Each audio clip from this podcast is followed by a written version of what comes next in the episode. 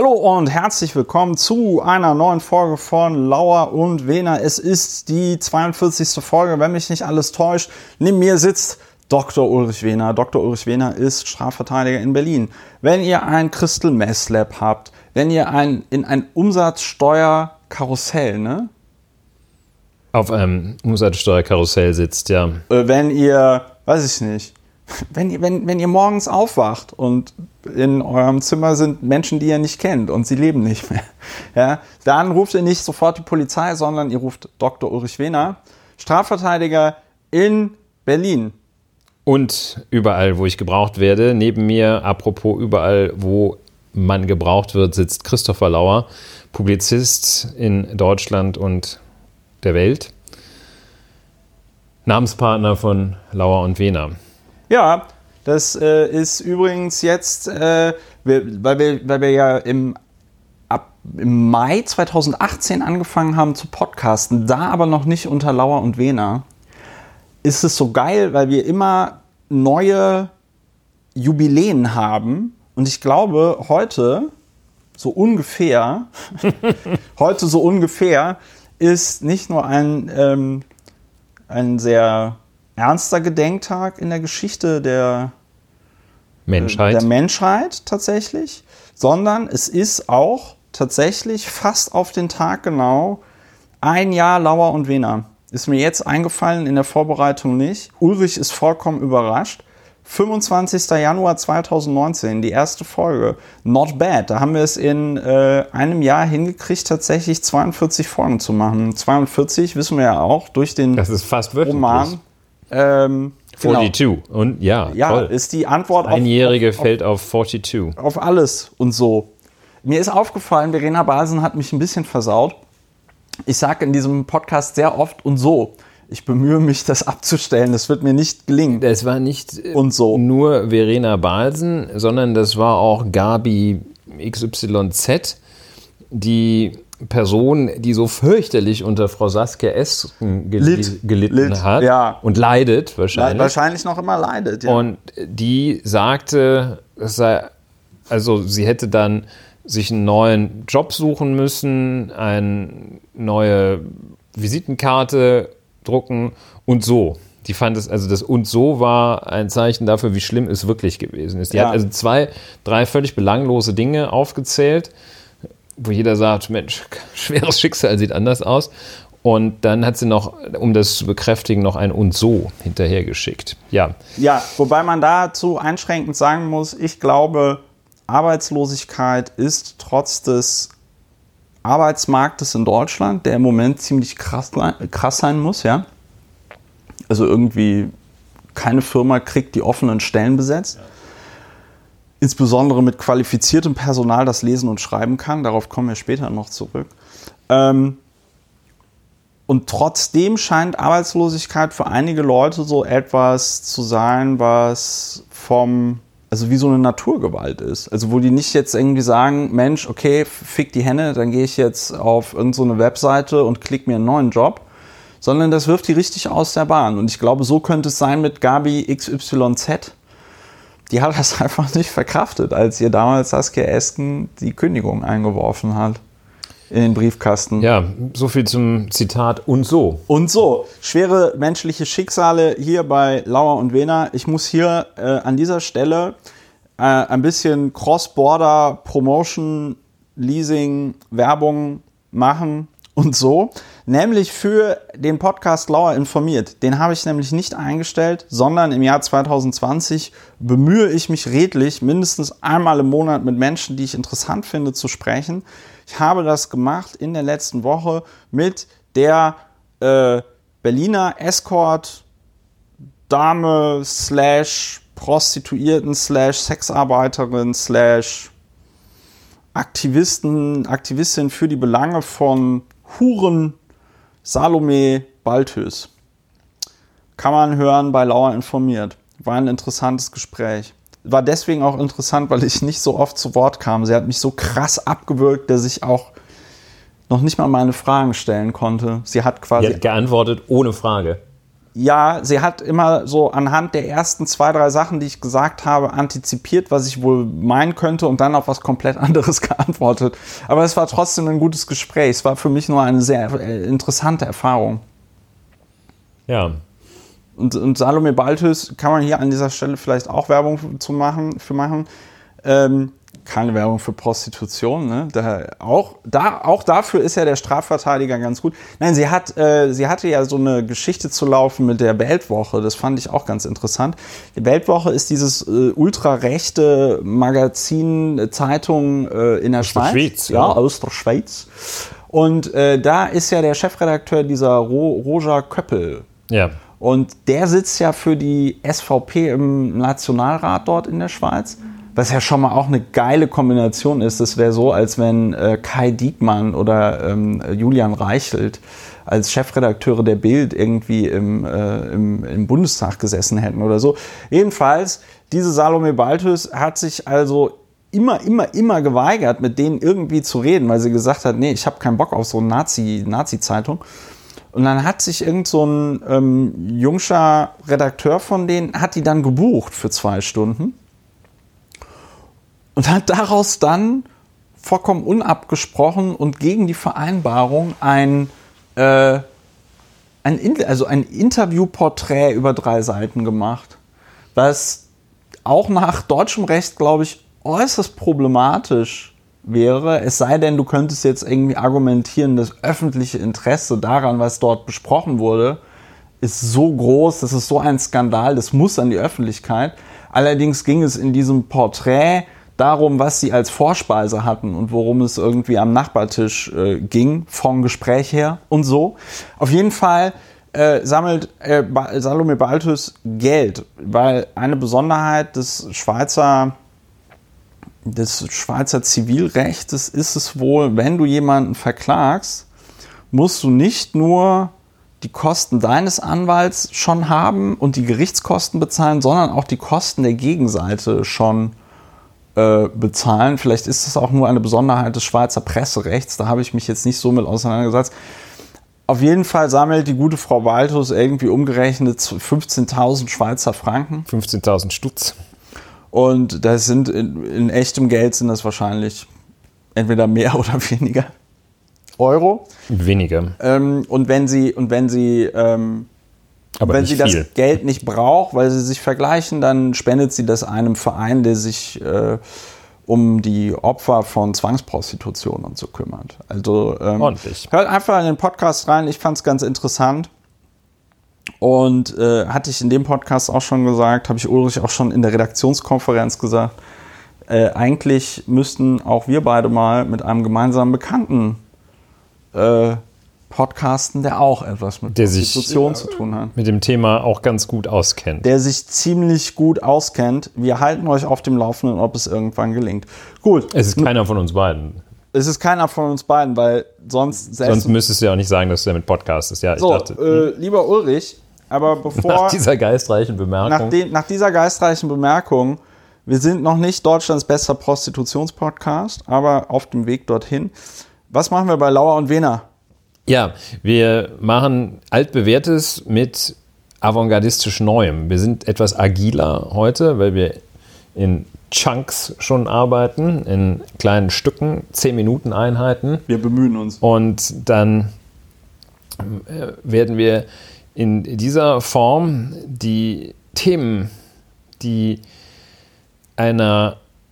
zwingend eine Bearbeitung, eine semitherapeutische Bearbeitung erfordern, werden wir bearbeiten und wir sind das Medium für die gepflegte Abreaktion durch Austausch über das Thema. Und so machen wir das auch dieses Mal. Auch gleichzeitig Podcast der Hoffnung. Podcast der Hoffnung, der Affektentladung, der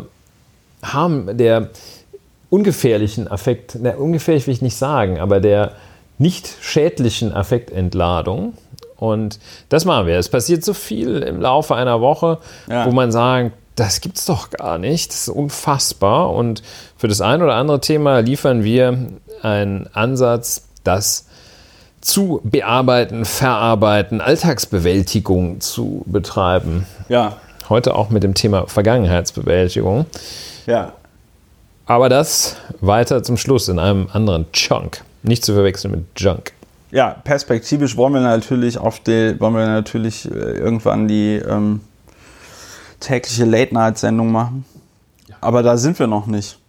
Aber irgendwann mit Sicherheit. Das ist einfach so zur Daily Katharsis letzten Endes. Ich merke, Talking Cure, dass man drüber redet, sich darüber austauscht. Ja. Und um sich über etwas auszutauschen, muss man sich auch Gedanken über die Dinge machen. Und wenn man das einfach so durchlaufen lässt, dann hat man nicht den Gedanken, sondern dann hat man nur das Gefühl und gerne so ein Störgefühl. Ja. Wenn man darüber spricht, muss man zunächst drüber denken, mehr oder weniger systematisch. Das glaube ich, dann müssten wir mal uns auch mit Psychologen und Neurologen auseinandersetzen, ob man eigentlich irgendetwas sagen kann, ohne dass man vorher wenigstens ansatzweise drüber nachdenkt.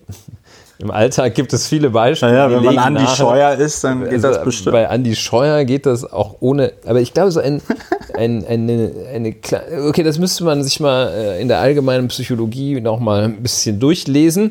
Jedenfalls hat es den großen Vorteil, wenn man über eine Sache redet, muss man drüber nachdenken auch.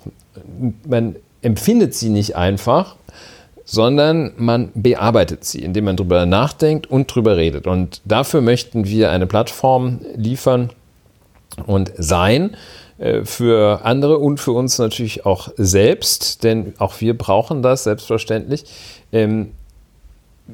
Bearbeitung durch Denken und Reden, das sind Lauer und Wehner. Ich merke das immer wieder, wenn ich denke mir oft, Mensch, jetzt müssten wir eigentlich schon wieder sofort podcasten, weil es auch einfach nicht,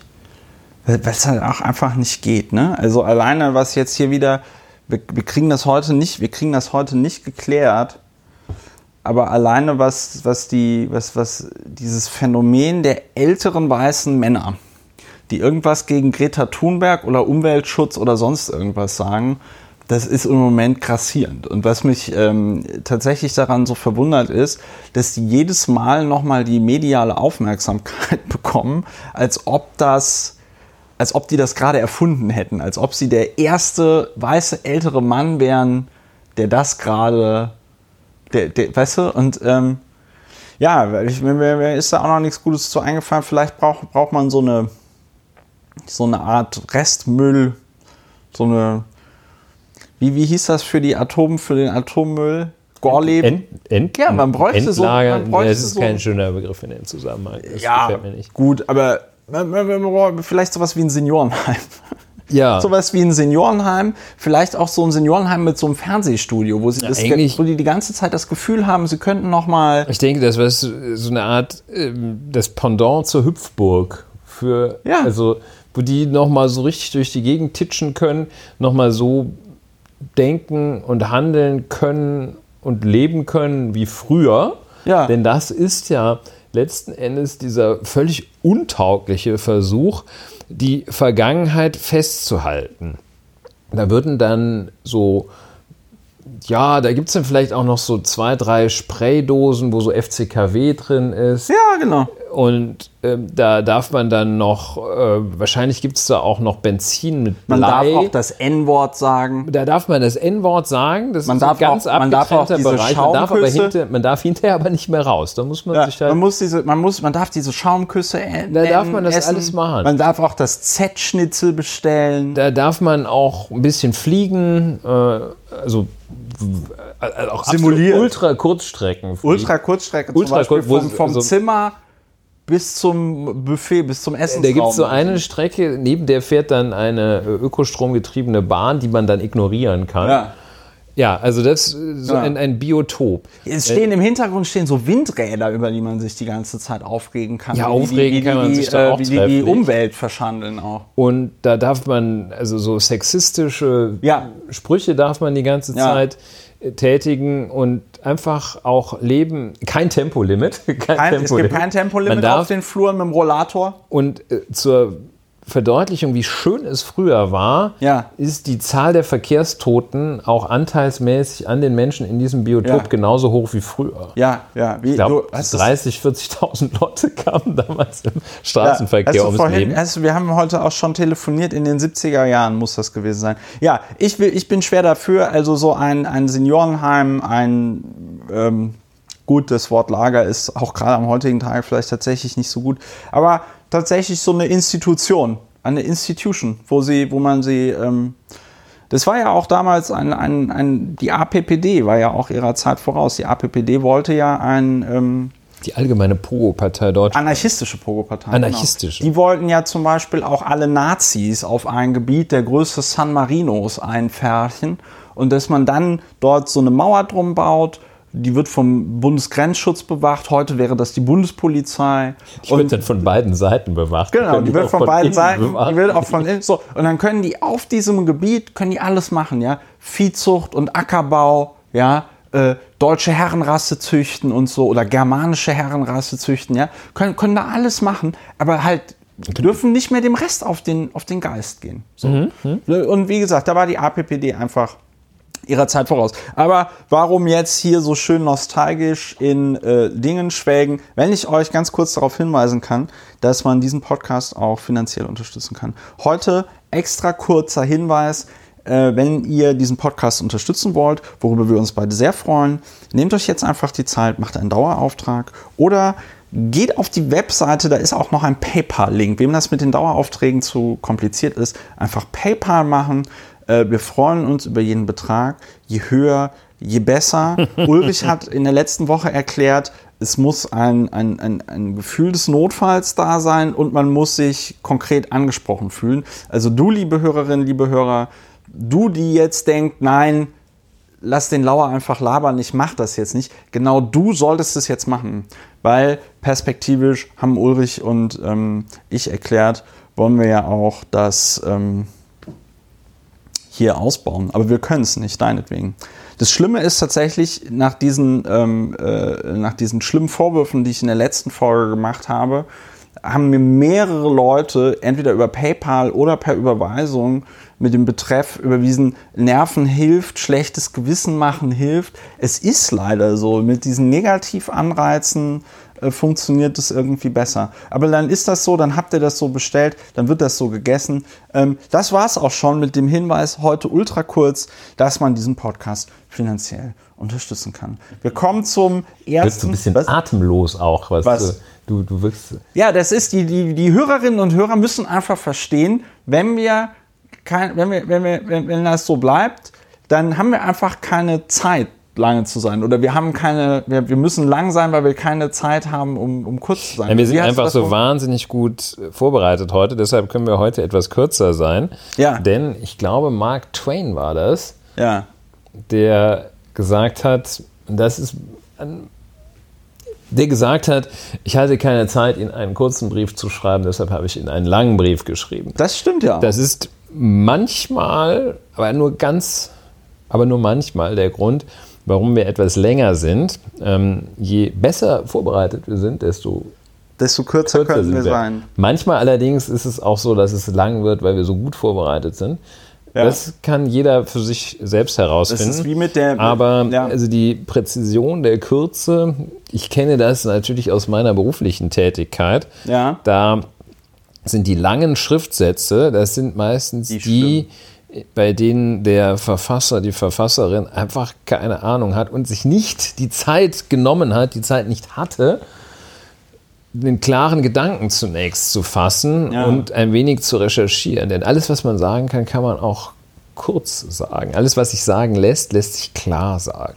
Ich muss aber auch sagen, mir macht manchmal allerdings muss man auch, Entschuldigung, manchmal allerdings ist es auch das Phänomen, dass die Assoziation, die freie Assoziation, die ja ein Merkmal des Podcasts auch ist, eben Raum und Zeit braucht, Zeit im Wesentlichen, und es erfordert der gute Gedanke tatsächlich mehr Zeit. Aber hätten wir uns bei der letzten Folge, bei der Organspende am Ende, nicht so viel Zeit genommen, wäre ich niemals auf diese geile Idee nochmal gekommen. Moment mal, wie war das denn eigentlich bei den Katholiken mit der Transsubstantiation? Wie war das eigentlich, Christopher, als du noch Messdiener warst und da immer bei der Wandlung schellen musstest, ja? Und deswegen hat das auch, finde ich, was Gutes. Es muss nicht immer automatisch kurz sein. Außerdem, die Hörerinnen und Hörer können es sicher einteilen. Ich hatte ja heute gefragt, wollt ihr eigentlich lieber so einen gestückelten Podcast in so 30 Minuten teilen und dafür mehr Podcasts die Woche, oder wollt ihr einen Podcast, der halt so 1 Stunde, 2 Stunden lang ist? Das ist jetzt natürlich Survivorship-Bias, weil 1/3 der Leute haben gesagt, wir fänden es besser, wenn es kürzer ist. 2/3 der Leute haben gesagt, wir finden es gut, weil es so lang ist, wie es ist. Einige sagten aber auch, Moment mal, es ist das Internet, es ist eine Audiodatei, die ich heruntergeladen habe, da kann ich mir selber anteilen, was ich höre. Aber ich fände es in der Tat eigentlich geiler, wenn wir kürzere Sachen machen könnten, dafür aber tagesaktuell. Vielleicht muss ich einfach noch so ein zweites Zoom-Gerät kaufen, das du dir dann an deinen Computer machst, und dann ist es abends wie Skype. Da gibt es so eine Software, die nennt sich Studio Link, und dann sehen wir uns aber nicht mehr. Ich muss auch sagen, es hat auch eine therapeutische Wirkung für mich, dich so oft zu sehen. Du bist tatsächlich seit jetzt Mai 2018 neben anderen Personen in sehr privaten Zusammenhängen, glaube ich, die Person, die ich am meisten sehe, so über das Jahr. Ja, abgesehen von den ganz privaten. Also ich sehe auch niemanden, also ja gut, die Leute, mit denen ich arbeite, die sehe ich doch häufiger. Ja. Aber ja.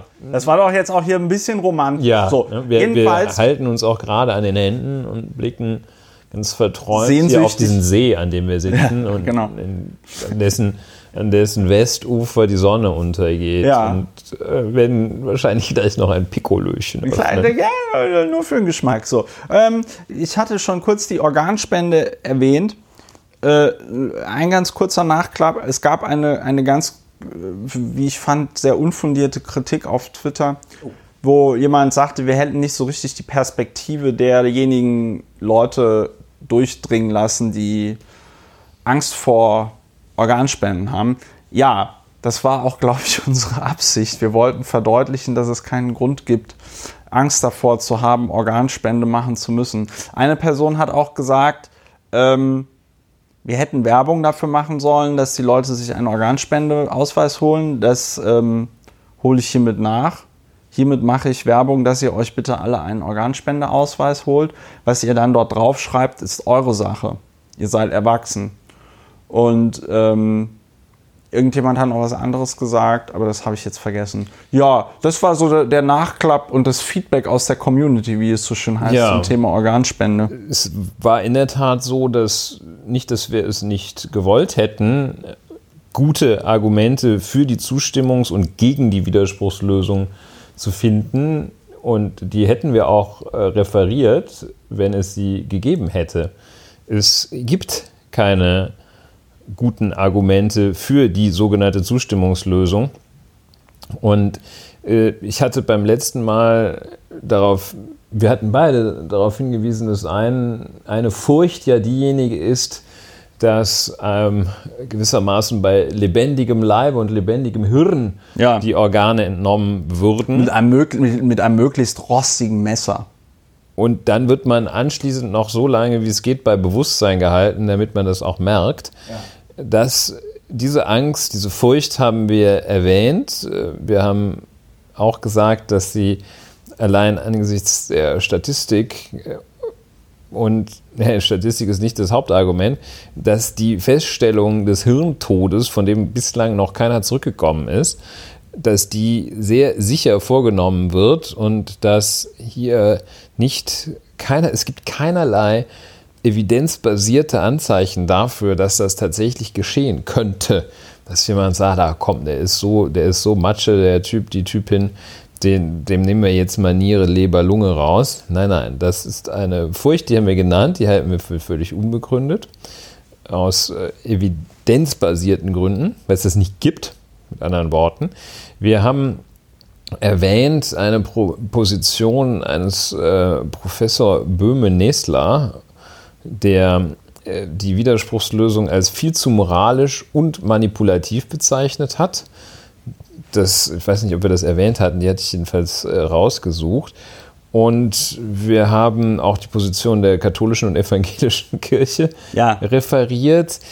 Das heißt, den Vorwurf würden wir zurückweisen, dass wir die Gegenposition nicht erwähnt haben. Wir können aber leider weiterhin nicht darauf verweisen, dass die Gegenposition ein irgendwie beachtlich oder ein gutes Argument für sich hätte, das leider nur von den noch besseren Argumenten der Widerspruchslösung überwogen wird. Nein, wir haben kein gutes Argument gefunden für die Zustimmungslösung.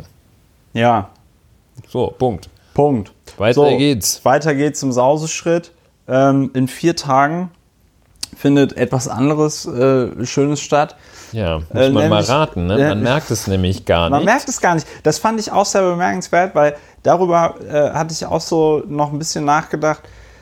Seit die Briten Boris Johnson zum Premierminister gewählt haben, wobei sie ihn ja nicht zum Premierminister gewählt haben, sondern die Tories gewählt haben, die dann ihn zum Premierminister gewählt haben, es ist, wie es so schön heißt, es ist ruhig geworden um Großbritannien. Ne? Also vorher, als die dort immer so abgestimmt haben und welche Motion wird's denn jetzt und so, ja, war immer voll Alarm. Da hattest du das Gefühl, wow, das ist jetzt das eine Thema, was die EU so super krass bestimmt. Und jetzt ist Ende im Gelände. Kriegt man nicht mehr mit. Am 31.01. ist aller Voraussicht nach der Brexit.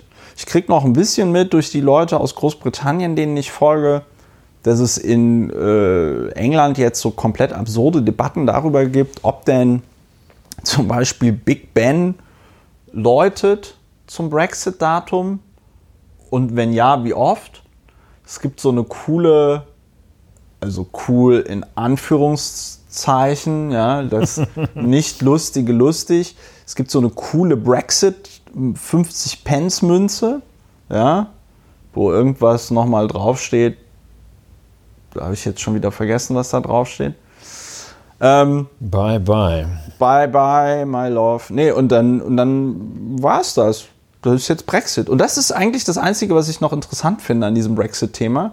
Wie diese mediale Berichterstattung von oh mein Gott, oh mein Gott, oh mein Gott, Brexit, Brexit, Brexit und jetzt Angela Merkel und jetzt Macron und was sagt der dazu und jetzt auf einmal so. Ja. Also kriegt gar nichts mehr mit. Ich habe rausgesucht von T.S. Eliot aus seinem Werk The Hollow Man das Zitat: "This is the way the world ends, not with a bang, but with a whimper." Ja, also hier die Mitgliedschaft Großbritanniens in der Europäischen Union endet nicht mit einem Paukenschlag, sondern einfach mit einem Whimper, was ist das Whimper, so ein Winseln. Ja? Gucke. Ja, also was passiert? Deshalb diese kleine Annäherung an das Thema. Am 31. Januar 2020 ist die nach dem Austrittsmechanismus läuft die Frist ab, zu der die Mitgliedschaft des Vereinigten Königreiches in der Europäischen Union endet und es tritt das Austrittsabkommen in Kraft. Das Austrittsabkommen, das im Wesentlichen und vor allem in seinen nahezu 100% seiner wesentlichen Teile dem entspricht, was Theresa May verhandelt hatte, wo sie, ich glaube, 8.479 Mal keine Mehrheit bekommen hat im Unterhaus.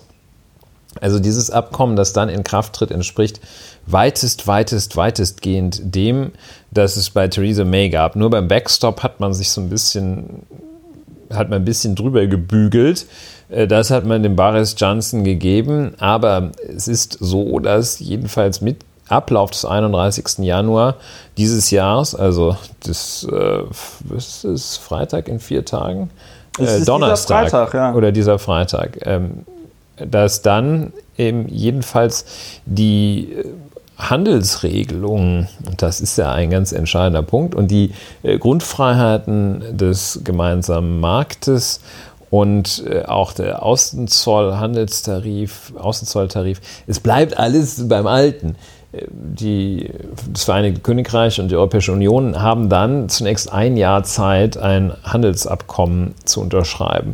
Wer jemals, so wie ich nicht, ein Handelsabkommen ausgehandelt hat, weiß, dass da 1 Jahr, das ist so gut wie überhaupt keine Zeit. Das ist sozusagen ein Wimpernschlag für ein Handelsabkommen ist die Zeit. Das, was ein Wimpernschlag für den Menschen ist, ist 1 Jahr für ein Handelsabkommen. Also jedenfalls, das Vereinigte Königreich wird die Europäische Union verlassen, am 31.12. sich dann daran machen, ein Handelsabkommen auszuhandeln. Es werden weiterhin Beiträge entrichtet und also zum einen bricht die Europäische Union nicht zusammen, ist weiterhin sehr, sehr bedauerlich. Zum anderen bricht, das ist also das Deal-Brexit, der Deal-Brexit, das ist nicht der No-Deal-Brexit, sondern der Deal-Brexit, nämlich der mit dem Austrittsabkommen, mit dem Super-Deal. Es bricht die Europäische Union nicht zusammen und Großbritannien leidet auch nicht unter einem nahezu 100-prozentigen Antibiotikamangel. Nein, es geht erstmal so weiter. Und es zeigt sich dann auch, dass natürlich auch dieser große, auch für, das lässt sich jetzt mit Sicherheit vorhersagen, auch für den Bewohner des Vereinigten Königreichs beginnt nicht am 1. Februar 2020 eine glorreiche Zeit, wo er trotz seines extrem niedrigen Einkommens beispielsweise, seines sozial prekären Statuses, plötzlich in ein britisches Krankenhaus geht, in dem er in fantastischer Weise vom National Health Service begrüßt wird, behandelt wird mit modernsten Methoden, nicht ohne Wartezeit. Nein, so wird es nicht kommen. Also es wird sich zunächst einmal gar nichts ändern und nur mit dem kleinen feinen Unterschied, und das fand ich neulich sehr gut, da ist dann bei einer konservativen Abgeordneten, ich glaube entweder aus der Brexit-Party oder von den Tories, bei denen ist dann auch so ein, also noch nicht ganz der Groschen gefallen, aber man hat so gemerkt, ja komm, gleich hat sie es. Das ging irgendwie so sinngemäß, so, ja, hier trifft sich jetzt wieder irgend so ein EU-Ausschuss zu, weiß ich nicht, Außenhandelsfragen, lalala, ja. Und dann so, naja, wie wird das wohl sein, wenn wir dann nicht mehr im EU-Parlament sind und dann nicht mehr mitbestimmen können, was dort entschieden wird, aber das auch Auswirkungen auf Großbritannien hat und so. Das fand ich ganz gut. Ja, also, um es zusammenzufassen, das Einzige, was sich für Großbritannien ändert, ist, dass sie nicht mehr mitreden dürfen. Das ist total... Das klingt jetzt so ein bisschen schadenfroh, aber es ist einfach ein völlig absurdes... Das ist ja beyond schadenfroh. Das ist... Ja, es ist einfach nur schade. Ja, es ist, wir haben den Brexit hier ja oft genug thematisiert. Vielleicht in diesem Zusammenhang zum Thema Sexify Europe, was wir ja auch, was so ein bisschen am Anfang unserer Podcast-Karriere-Historie stand, dieser Move des Vereinigten Königreichs ist wahrlich not sexy, ist einfach nur schade und doof. Aber zum Thema Sexify Europe, dass die Aufmerksamkeit, die die Europäische Union Polen gerade zuwendet, gibt ein wenig Hoffnung, ganz grob gesprochen, aber jedenfalls das zeigt doch, wie wichtig das ist, dass es die Europäische Union gibt, damit sie Staaten, die rechtsstaatlich aus dem Ruder laufen, versucht jedenfalls einzufangen. Und das kann wirklich jedem passieren. Das kann Polen passieren, Das kann in Deutschland passieren. Da müssen nur einmal die Unanständigen müssen die Oberhand gewinnen. Und in jedem Land gibt es viele Unanständige und Anständige. Das sind im Wesentlichen die zwei Gruppen, die man unterscheiden kann. Und links, rechts, alles, also außer ultrarechts, ist alles egal. Anständig und unanständig, das ist die... Das ist die Unterscheidung. In der einen oder anderen Situation mögen die Leute Dual Use sein, mal unanständig, mal anständig, aber im Kern anständig, das ist das Entscheidende. Und wenn nämlich die Unanständigen die Oberhand bekommen, dann muss man schwer hoffen, dass es noch eine Instanz gibt, die einen da zur Raison bringt und ruft. Und Jahre und Jahrzehnte lang glaubte man, glaube ich, in Deutschland als Musterknabe auch nach den Ereignissen zwischen 33 und 45. Wo keiner so richtig wusste, was da passiert ist. Als Musterknabe anschließend dachte man, uns braucht keiner etwas vorzumachen. Wir haben das beste System überhaupt. Das System ist auch weiterhin ziemlich gut, aber es ist natürlich nicht fehlerfrei und nicht gegen jeden Fehler gewappnet.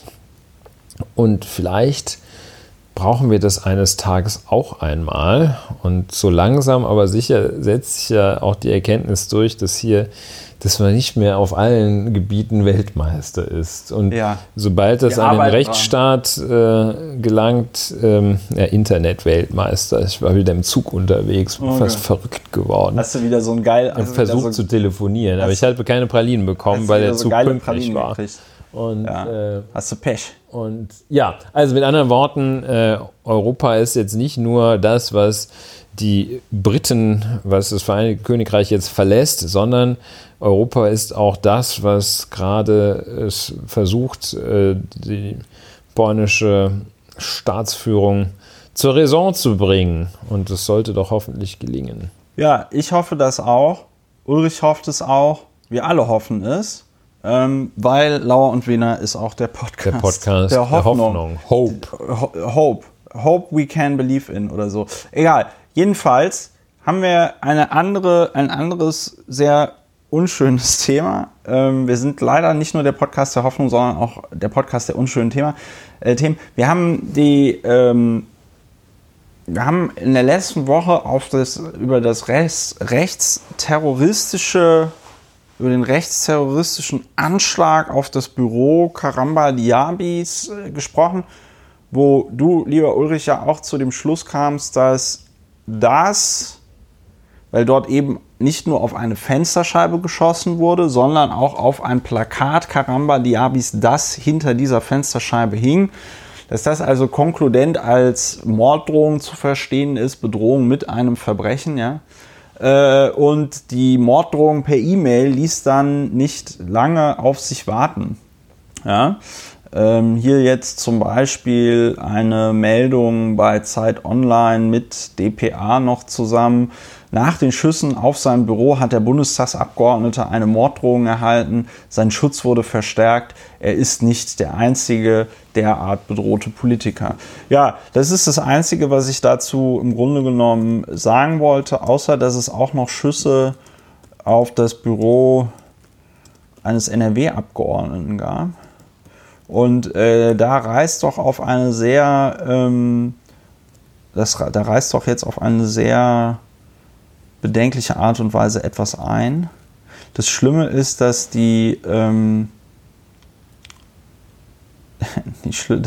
dass diese Nachrichtensuche-Algorithmen so schlecht sind, dass ich, wenn ich Schüsse auf Büro-NRW-Abgeordnete eingebe, ich nur News zu Karamba Diaby finde. Ich reiche das nach. Die Landtagsfraktion der SPD in NRW hatte das getwittert. Also vielleicht auch mal abgesehen davon, dass es jenseits allen menschlich Akzeptablen liegt, ja, andere Menschen in irgendeiner Weise zu bedrohen, ihnen körperliches Unheil anzudrohen oder sie zu bedrohen, ihnen das Leben zu nehmen. dass es einfach in dieser menschlichen Dimension vollkommen inakzeptabel ist.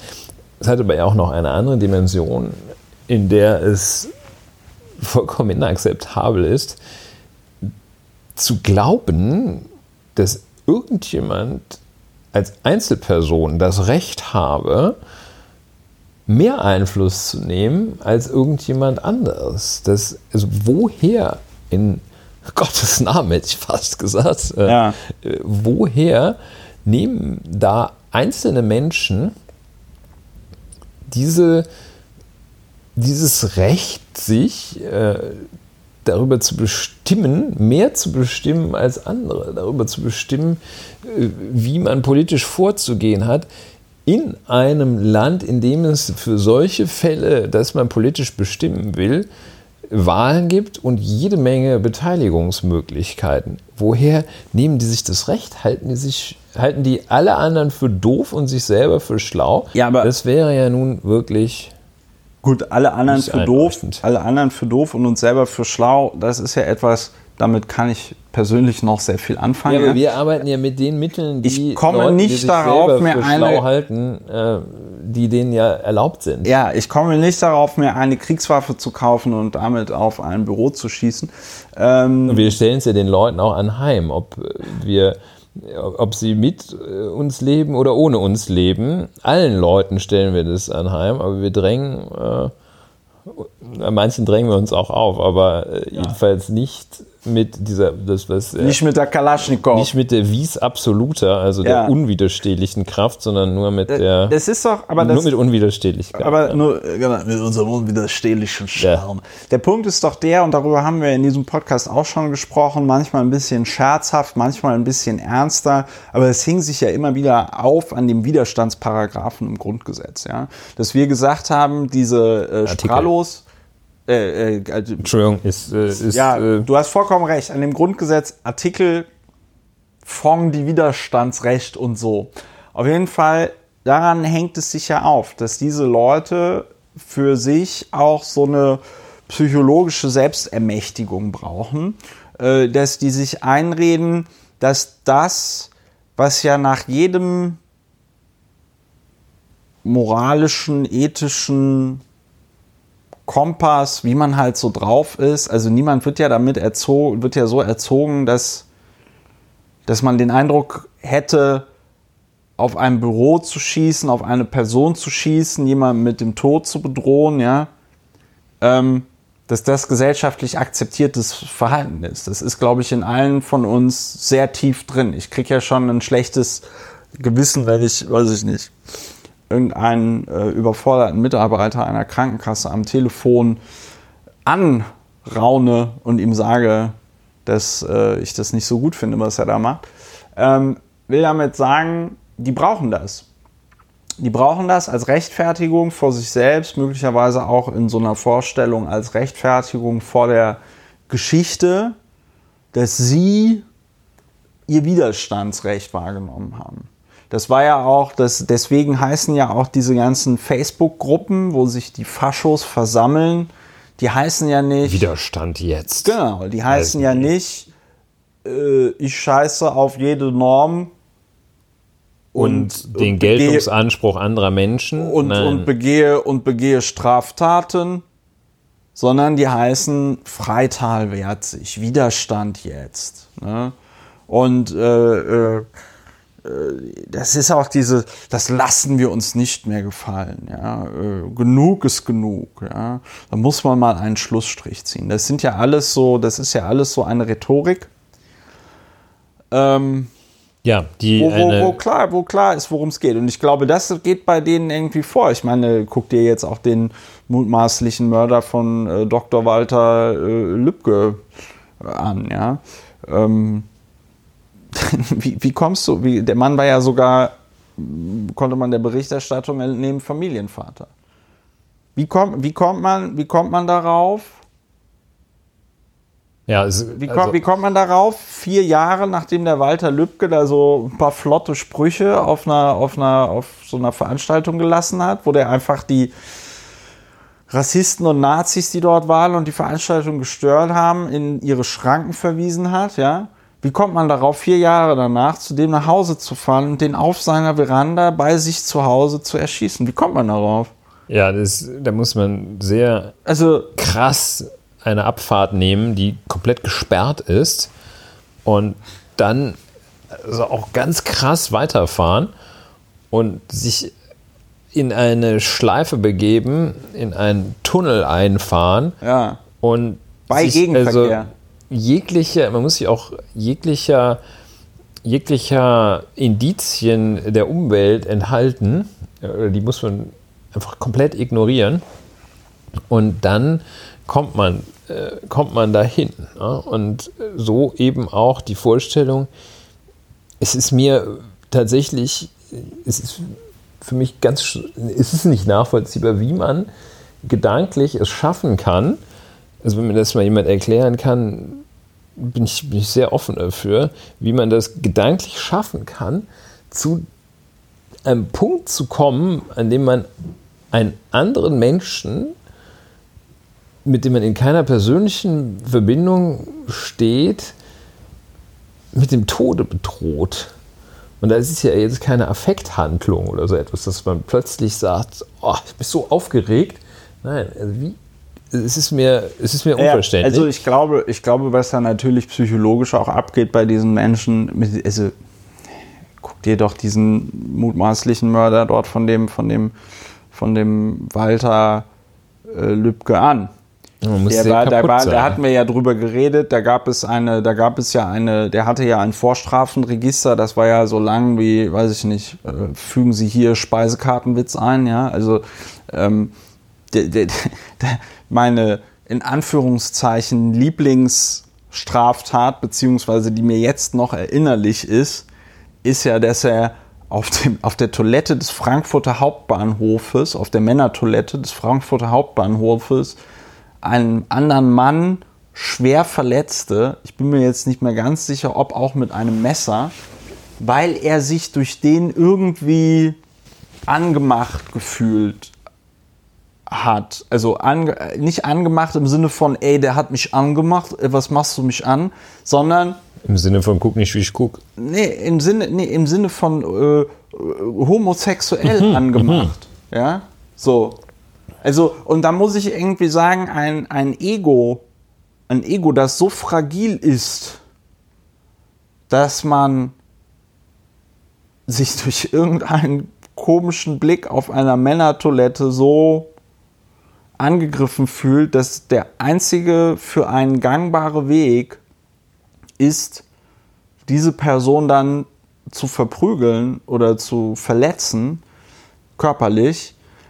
Da muss schon einiges schieflaufen. Ja, und solche Leute, da geht es, glaube ich, um diese Ohnmacht, die verspüren den ganzen Tag und so Selbstermächtigungsfantasien, wie ich es vorhin dann halt schon sagte. Und ich glaube, es gibt halt nichts Krasseres, als halt jemandem eine Morddrohung zu schicken und sich dann irgendwie darauf einen abzuwichsen, auf die Fantasie, wie diese Person, die diese Morddrohung gekriegt hat, wie die jetzt in Angst und Schrecken lebt. Und das kannst du ja dann jetzt da lesen, ne? Karamba Diaby hat eine Morddrohung bekommen, der Schutz wird erhöht, dann gibt es immer die gleichen Formeln, werden dann da abgespult, ne? Also alle sind dann auf einmal unglaublich solidarisch mit Karamba Diaby. Habe ich schon beim letzten Mal gesagt, von dieser Solidarität kann er sich ein Eis backen. Was der braucht, sind Strafverfolgungsbehörden, die da präzise, wie mit dem Laserstrahl gelenkt, da diese Täter ermittelt. Ja? Das ist das Einzige, was dem was Certainly. Bringt. Ja. Ja. Ich weiß natürlich auch nicht, was den Leuten vorgeht, die jemandem eine Morddrohung schicken. Aber ja, wenn das so weiterverfolgen. Weiß ich nicht. Vielleicht haben wir ja hier genug Psychologinnen und Psychologen, die uns erklären können, was da mit einem nicht stimmt, dass man dann sowas macht. Ja. Aber ich glaube, man kann es eben nicht damit erklären, dass man sagt, diese Leute sind alle irgendwie verrückt oder haben einen an der Klatsche oder sind intelligenzgemindert oder so. Definitiv. Sondern nicht. Das ist frei nach Hannah Arendt, das ist die Banalität des Bösen. Ja? Das ist ja auch, kommen wir nachher noch dazu, Befreiung von Auschwitz, werden ja jetzt dann die Zitate von Holocaust-Überlebenden in so Sharepics durch Social Media diffundiert. Und da war ja eines auch, und das fand ich ganz beeindruckend, den Spruch, der sagte ja auch, im Moment, ich wurde nicht von Adolf Hitler oder irgendwie Josef Goebbels oder Heinrich Himmler ins KZ gebracht. Das war der Bäcker, der Schuster, der Nachbar von nebenan. Ja. Alles Menschen. Das waren alles irgendwie Leute, die man kannte, die dann auf einmal gesagt haben, so, ich meine, guck dir den Völkermord in Ruanda an, wo da die Hutu und Tutsi, genau. Aufeinander losgegangen sind.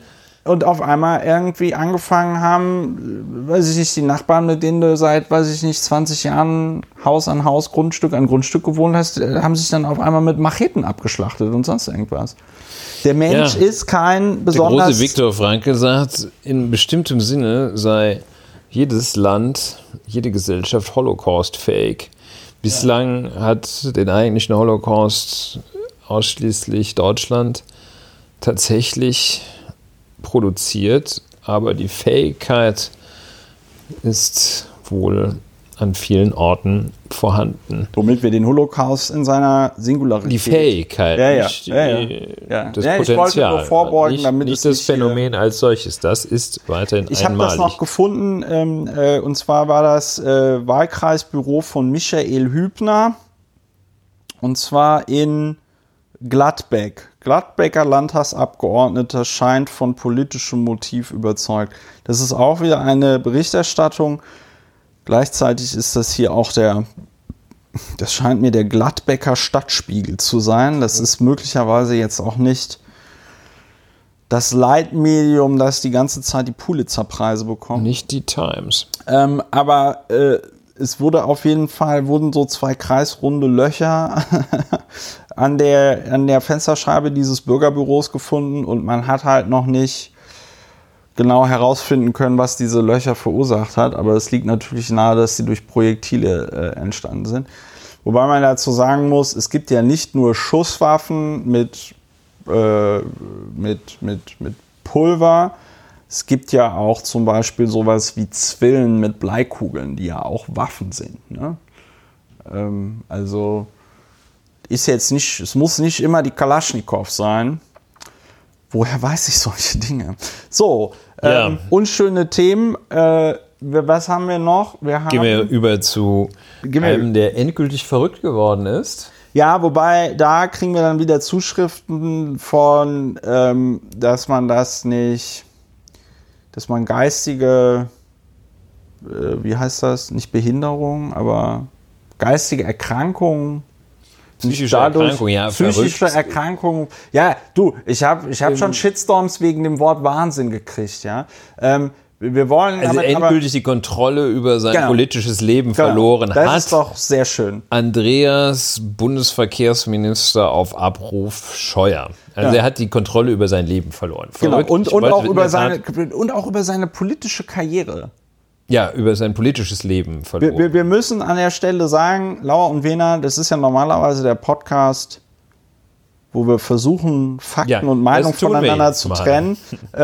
Mit diesem Eingangsstatement haben wir jetzt aber auch schon ein bisschen gemerkt, wo geht die Reise hin? Nämlich, take it away, lieber Ulrich. Ja, Andreas Scheuer hat zwei große Leistungen vollbracht in der vergangenen Woche. Die eine große Leistung, eine auf zwei Feldern, auf denen er eigentlich immer wirklich pflügt wie ein wild gewordener, wie ein Landwirt nach Totalkontrollverlust, pflügt er über das Feld Tempolimit, aber noch krasser über das Feld Pkw-Maut. Und das hat er auch in der letzten Woche, in der abgelaufenen Woche getan. Beide Felder amok gepflügt. Zum einen hatte sich der Allgemeine Deutsche Automobilclub ADAC sensationell zur Frage des Tempolimits geäußert. Er hat nämlich gesagt, wir positionieren uns nicht.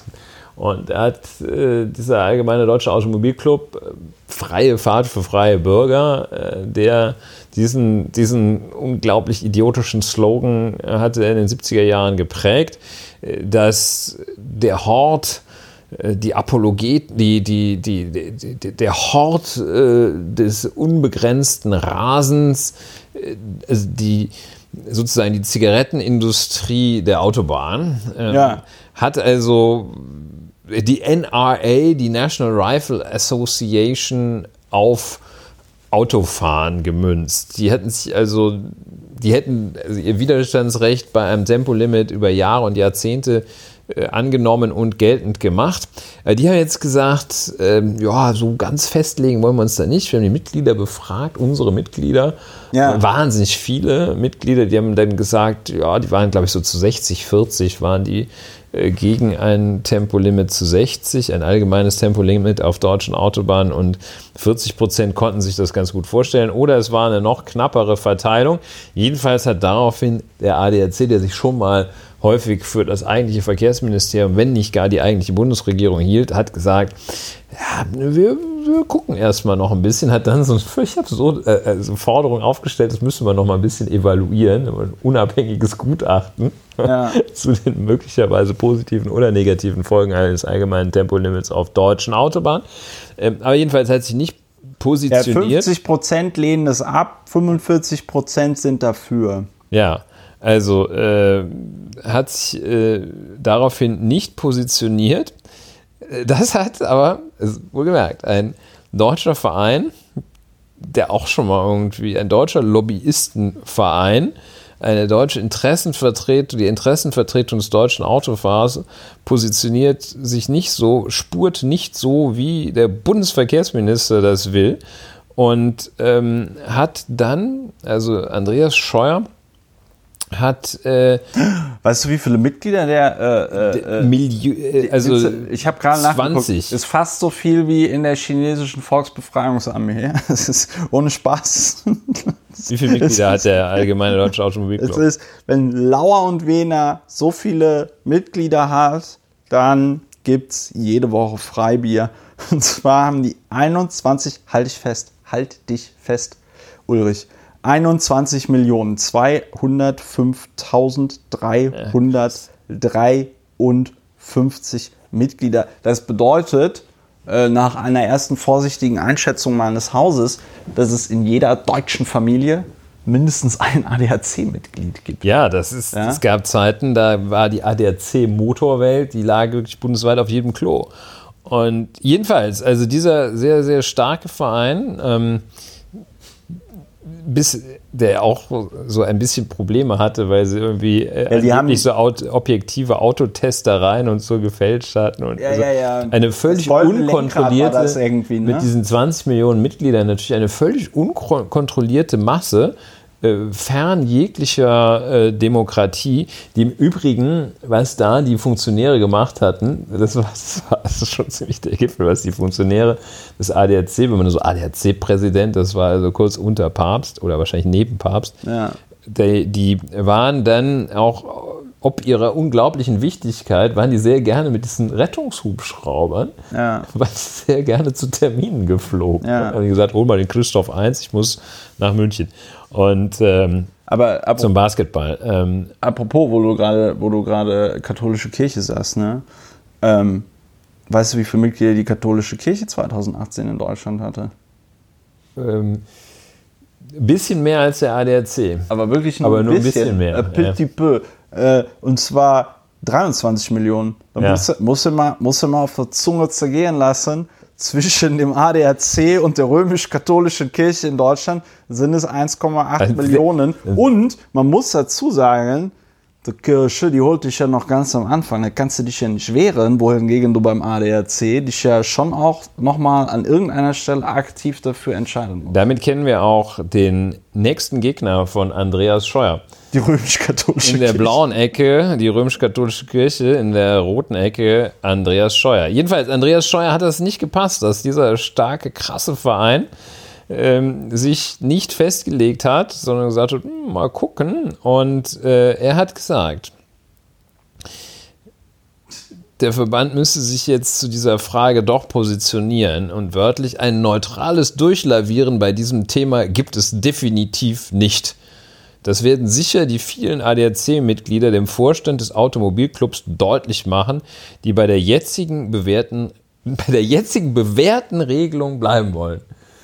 Und also das ist ein recht einmaliger Vorgang in der politischen Szene, dass ein Bundesminister so eine Lobbyorganisation auffordert, sich richtig zu positionieren. Das ist also völlig, ich meine, das ist völlig aus dem Ruder gelaufen. Der Satz in der Süddeutschen Zeitung, Scheuer zeigt sich hilflos gegenüber gesellschaftlichen Entwicklungen. Kommentar Michael Bauchmüller, Berlin. Der Satz hier am Ende ist auch ganz geil. Der ADAC hatte schlicht die Haltung seiner 21 Millionen Mitglieder abgefragt. Ja, die sagen, wir sehen das so und so. Ja. Und das ist so ein bisschen unentschieden, deshalb legen wir uns nicht fest. Da Mathe wirklich wie ein Kind, das da so ein 3- bis 5-jähriges Kind an der Supermarktkasse, das voll auf die Quengelware abfährt. So stampft er mit seinem Scheuerfuß auf und sagt, ja, das geht aber so nicht. Ich möchte euch da fest. Es ist halt wirklich auch Protest. Ein bisschen, es ist so ein bisschen das ist der Abgesang auf sich selber. Ja, vor allem, aber gut, es ist beim Tempolimit ja wie mit im Grunde genommen allen Themen, über die wir hier reden und die Bundesrepublik Deutschland verpennt. Es gibt ja keine guten Argumente für dieses unbegrenzte Rasen. Ja? Also die Autos verbrauchen weniger bei 130 als bei 180. Ja? Es gibt weniger Unfälle. Die Durchschnittsgeschwindigkeit verändert sich auch nicht. Ja? Also es gibt eigentlich nur Gründe, ein Tempolimit einzuführen. Und ja, weil wir und aber in Deutschland... Also Herr Scheuer verweigert sich dem, und das ist ja jetzt nicht, wenn es umgekehrt wäre, wenn sich der allgemeine deutsche Automobilclub dagegen aussprechen würde, dass es ein Tempolimit gäbe. Das wäre jedenfalls noch schlüssig und es wäre nicht so bedauerlich, denn das hat ja auch eine sehr traurige Dimension, dass nämlich derjenige, sozusagen der oberste deutsche Verkehrspolitiker, so völlig Kontrolle über Verkehrspolitik verloren hat, also das überhaupt nicht mit vernünftigen Vorschlägen kommt, sondern dann, wenn sich die Gesellschaft so weit bewegt, dass die Oberautomobilisten sich selber nicht mehr sicher sind, ob man nicht vielleicht ein Tempolimit einführen sollte, dass dann der Verkehrsminister noch um die Ecke kommt und sagt, nee, ich möchte es wieder so haben wie in den 70er Jahren. Das ist schon stark. Und der Witz ist ja dabei der ADAC spiegelt damit seinen 21 Millionen Mitgliedern dann ja auch witzigerweise fast auch die Haltung der Bundesrepublik Deutschland wieder oder in der Bundesrepublik Deutschland.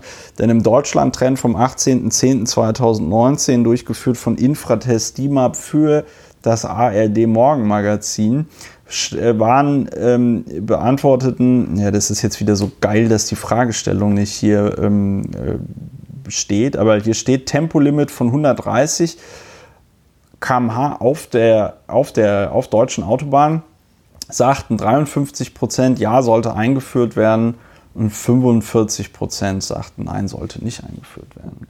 Also ich glaube, es lässt sich genau einteilen in die Leute, die regelmäßig Autobahn fahren müssen, die sagen alle, ja, es sollte eingeführt werden, und die Leute, die nur mal, weiß ich nicht, in den Ferien sich irgendeinen Mietwagen holen. Ich meine, ich habe das früher auch gemacht, wenn du da bei irgendeinem Mietwagenladen bist und dann bestellst du schöne E-Klasse und dann haben sie keine E-Klasse, kriegst du ein SLK. Natürlich ist es geil, mit so einem SLK durch die Gegend zu fahren, aber es ist dann auch irgendwann, muss man sich dann auch klar machen, nein. Ja. Sachertorte essen ist auch geil. Rauchen ist auch super. Geil. Ja, also sehr gerne habe ich geraucht. Es hat auch richtig Spaß gemacht. Also das ist nicht wegen der, das ist sozusagen im ganz, ganz kleinen Schnellfahren. Das Rauchen selber ist typischerweise, schädigt man sich selbst, aber war auch geil, muss man auch irgendwann lassen. Ne? Und okay, der Vergleich zwischen Rauchen und Autofahren, der fliegt nicht so. Wir kommen zu Andi Scheuers weiterem Meisterstück. Ja. Genau, genau. Er hat ja noch ein Feld, auf dem er nicht reüssiert, nämlich die Ausländermaut, die Pkw-Maut. Ja, das ist übrigens, das fiel mir ja gerade noch ein zu der ganzen Frage. Wenn ich jetzt Andi Scheuer wäre und total auf unbegrenztes Rasen stehen würde, dann könnte man sich ja, wie man das so macht in der Politik, könnte er sich ja mit so einem vollkommen hirnrissigen Prestigeprojekt dafür werben und dann, wenn das funktioniert, damit auch ein bisschen schmücken. Ich rede jetzt nicht von der Pkw-Maut, ich rede auch nicht von sogenannten Flugtaxis, sondern er könnte, ja, wenn ihm das so wichtig ist, könnte er ja sagen, wir brauchen neben der Autobahn noch eine zweite Autobahn. Und das ist dann die Superautobahn. Und auf der Superautobahn kannst du richtig krass rasen. Deswegen wird die Superautobahn auch nur gerade, also da gibt es keine Kurven, da gibt es kein gar nichts. Du fährst nur gerade, ja.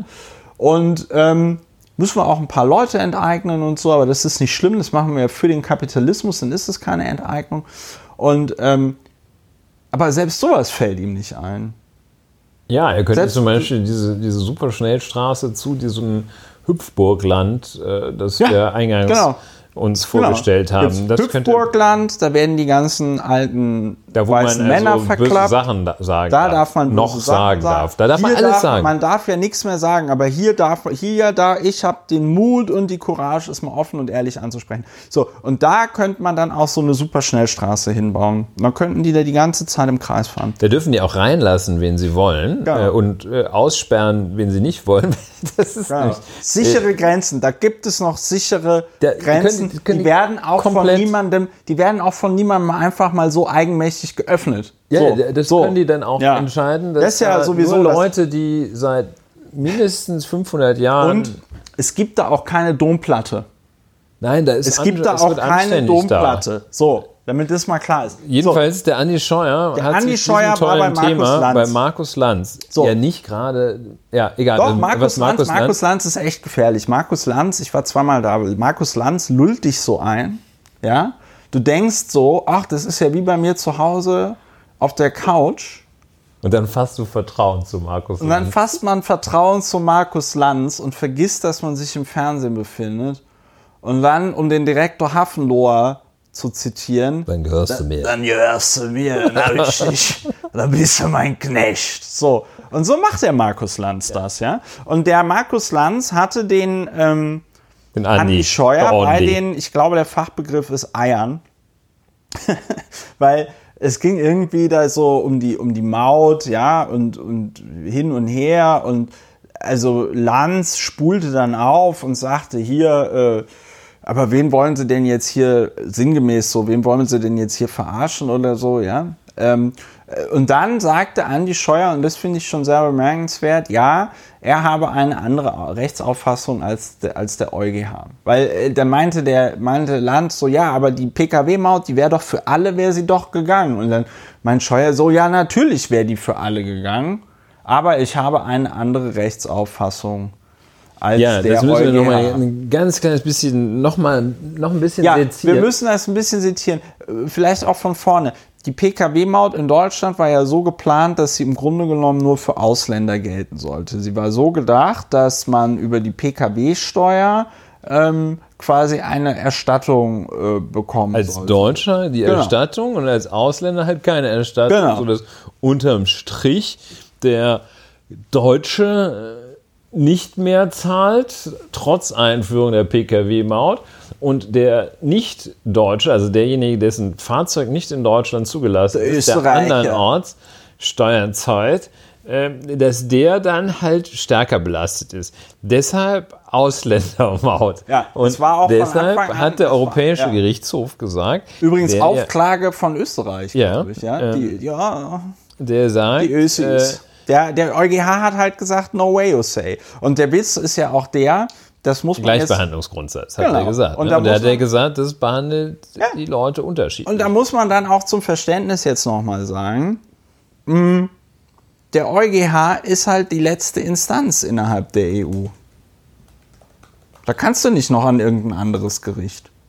Das ist vollkommen richtig. Also das ist im Grunde genommen... So, lass doch nochmal kurz diese Punkte da zusammenschreiben. Also, Herr Scheuer gerät in Rage. Er sagt, dass er das nicht zulasse...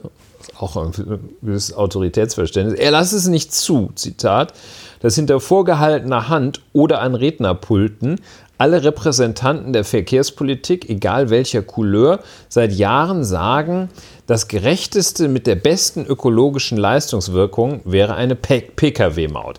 Das sagt er. Also er fühlt sich unter Druck, wird auch unter Druck gesetzt.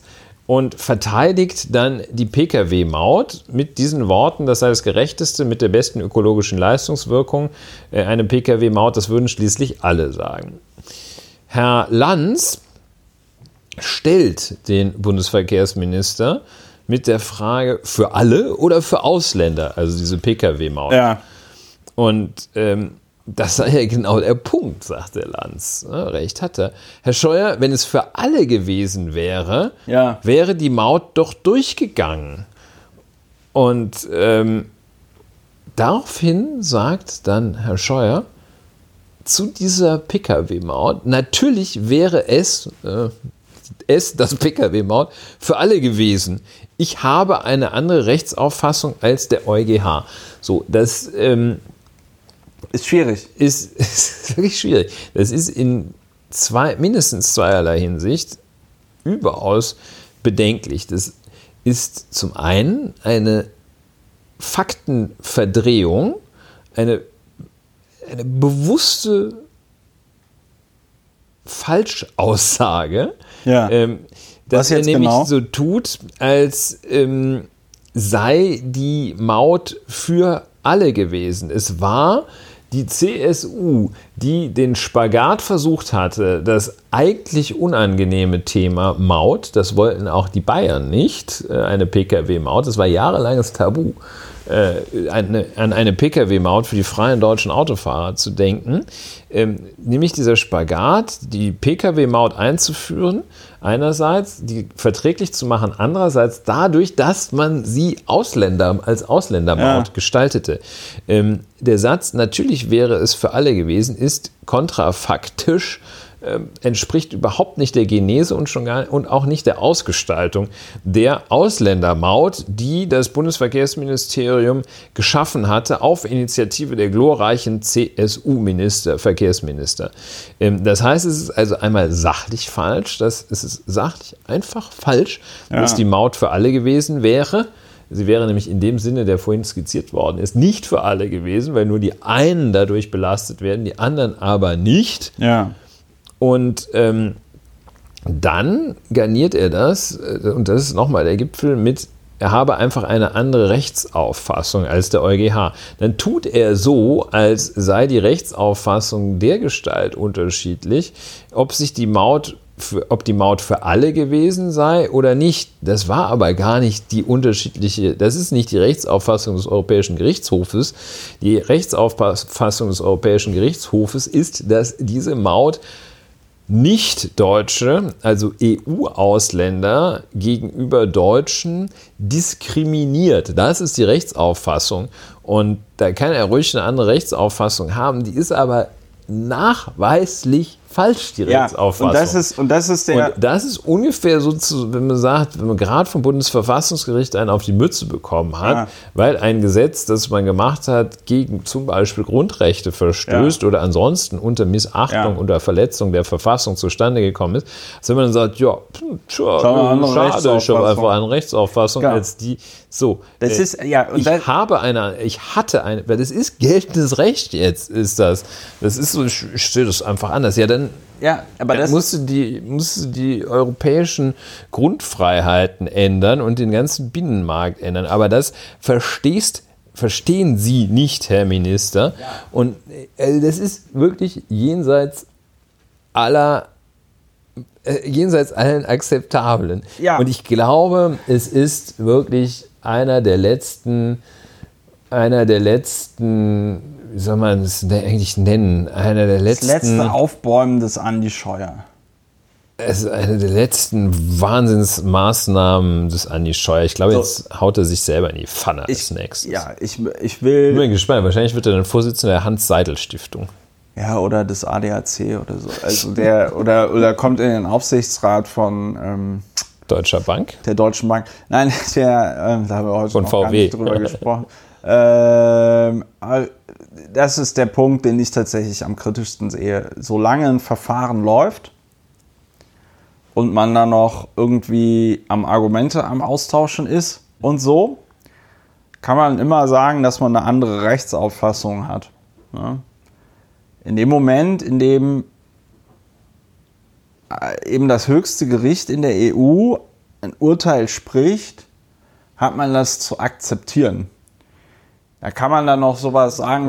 Ich hatte mal eine andere Rechtsauffassung. Da kann man sagen, ich hatte eine andere Rechtsauffassung. Sie können sich sicher vorstellen, dass ich mit dem Urteil nicht glücklich bin. Aber dann müssen wir das so machen, wenn der EuGH das so beschließt. Das, was Andi Scheuer dort zur Schau stellt, ist einfach eine Geringschätzung für das oberste Gericht, was die Europäische Union hat. Was er zur Schau stellt, ist eine Ignoranz vor diesen juristischen Sachverhalten. Und was er auch zur Schau stellt, ist eine vollkommene Verkennung, dass er als Mitglied der Exekutive eben an das Recht gebunden ist, das durch den EuGH dort an dieser Stelle gesprochen wird. Und ich glaube, so wird es zumindest für mich rund. So flapsige Sprüche vom Scheuer, da denkst du dir so, ja gut, also... Ich meine, dass wir dessen Job irgendwie nachts um 3 nach 5 Maß Bier besser machen könnten als der, das ist ja jetzt, weiß ich nicht, da kannst du auch in jede x-beliebige Kindertagesstätte in die Krabbelgruppe nehmen und so einen kleinen Hosenscheißer oder so eine kleine Hosenscheißerin nehmen, die würde das auch besser machen. Ich denke, eine Truppe Kapuzineräffchen wird auch eine. Genau, wenn du so eine kleine Truppe Kapuzineräffchen nimmst und dann machst du so eine Wand und dann machst du so eine Hälfte der Wand ja und eine Hälfte der Wand nein und dann schmeißen die mit ihren Fäkalien gegen diese Wand, ja? Und wenn du danach die Entscheidungen des Bundesverkehrsministeriums ausrichten würdest, wie diese Kapuzineräffchen Kot an die Wand schmeißen, käme auch was Besseres raus als bei Andi Scheuer. Ja, käme Tempolimit und keine Ausländermaut raus. Genau, und das Problem ist halt einfach, und da haben wir vorhin drüber gesprochen, wir haben ja heute auch so einen Podcast, wo die Themen einfach auch miteinander so verbunden sind, wenn die in Bezug auf Polen, ne? Also wenn die schlechten Menschen, beziehungsweise wenn die Menschen, die keinen Respekt vor dem, mir fällt immer nur das Englische ein, vor Rule of Law haben. Rechtsstaatlichkeit. Kein Respekt vor dem Rechtsstaat, das ist Rule of Law. Rechtsstaat haben, obwohl ja gerade die CSU, die Partei ist, die das Wort Rechtsstaat immer bemüht, egal worum es geht, ja. Wenn solche Leute, die einfach so auch die ungeschriebenen Regeln des politischen Anstands einfach auf so eine eklatante Art und Weise missachten, dann bist du dann bei so Leuten wie Andy Scheuer. Aber ich hatte das ja auf dem Kurznachrichtendienst Twitter auch schon so formuliert. Wer hätte bei einem Mann, der in der Bundesrepublik Deutschland unberechtigt einen Doktortitel trägt, wer hätte bei einem solchen Mann vermutet, dass er als Bundesverkehrsminister so hart verkackt wie Andy Scheuer? Ja, wer hätte das ahnen können? In der Tat. Also, ich glaube, Andy Scheuer ist einfach charakterlich ungeeignet für diese Position. Das ist genau das richtige Wort. Ihm fehlt die charakterliche Eignung. Das ist gar nicht so als so tiefgreifender persönlicher Vorwurf gemeint. Auch jeder hat für bestimmte Dinge nicht die charakterliche Eignung. Ich hätte, will ich gar nicht sagen, das kann ich jetzt nicht sagen, aber das kann sich ja jeder mal fragen, für welche Dinge ihm die charakterliche Eignung fehlen würde. Also mir würde zum Beispiel die charakterliche Eignung zum Bademeister oder so fehlen. Also wer ja da ohne Badekappe durch das Wasser zieht, das wäre mir wirklich überaus gleichgültig. Deshalb würde mir die charakterliche Eignung für einen Bademeister fehlen. Dass jetzt ich auf dieses Beispiel komme, weiß ich auch nicht. Ja. Aber auch wahrscheinlich würde so einem Betreiber so einer Geflügelfarm, wo irgendwie 40 Chicken auf 2 Quadratmetern sich die Schnäbel, Augen, sonst was aushacken, wäre auch charakterlich nicht dafür geeignet, den Ausschuss Tierwohl beim BUND und so weiter und so fort. Also ich glaube, ich hoffe, es ist deutlich geworden. Klar. Und Andreas Scheuer ist einfach ungeeignet dafür, ein Ministeramt zu bekleiden. Ja, und ich glaube, was die CSU an dieser Stelle auch nicht versteht, ist, wie sehr Andreas Scheuer mit seinem Gebaren die Politik als solches beschädigt. Weil du siehst, ja, wegen dem Scheuer und weil er das nicht hinkriegt. Und ich glaube, das verfolgen viele Menschen sehr genau. Das wird er nicht so mitkriegen, aber das ist ja immer so der Test, ne? Besprich mal mit, weiß ich nicht, deinen Eltern oder irgendwie auch entfernteren Verwandten so ein Thema wie die PKW-Maut und so. Da sind die meisten Leute, also was die Leute wissen ist, gegen die Wand gefahren, kostet uns mal mindestens 500 Millionen Euro und wer ist schuld? Der Andi Scheuer. So. Und wenn du dich dann bei Markus Lanz so hinsetzt und in diesem bräsigen Ton sagst, ich habe eine andere Rechtsauffassung als der EuGH, dann ist das einfach krass. Ja, ich glaube, er ist wirklich völlig immunisiert gegen Kritik. Gegen Kritik, Selbstbetrachtung. Und warum erregt es mich so? Es erregt mich einmal wegen dieser Ignoranz, der negativen Wirkungen, die das auf die Politik hat. Ja. Apropos erregen, ich sehe da auch schon gerade auf deinem Monitor Lieblingsthema. Ein sehr schönes Thema. Gleichzeitig ist das Schlimme ja, dass er dann auch noch ein so wichtiges Ressort innehat. Der ist ja jetzt nicht Bundesbademeisterminister. Bundesminister fürs Bademeisterwesen, was auch nicht ganz unwichtig ist, sicherlich. Aber da kann man sicherlich auch Leute nehmen, die vielleicht etwas charakterlich ungeeignet sind und vielleicht etwas weniger Fähigkeiten, auch etwas weniger Anstand haben als der Herr Scheuer.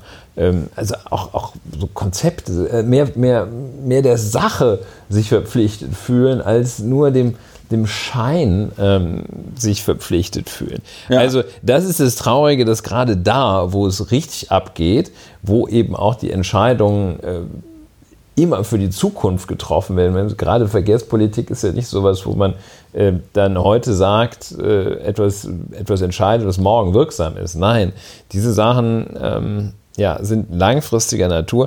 Und das ist halt besonders besonders bedauerlich, dass da so ein Totalausfall, der jetzt auch noch ausfällig wird. Ja, und das Schlimme ist, dass der Totalausfall da vorher Dobrindt hieß Und der totale Ausfall davor war ja, glaube ich, der Ramsauer, ne?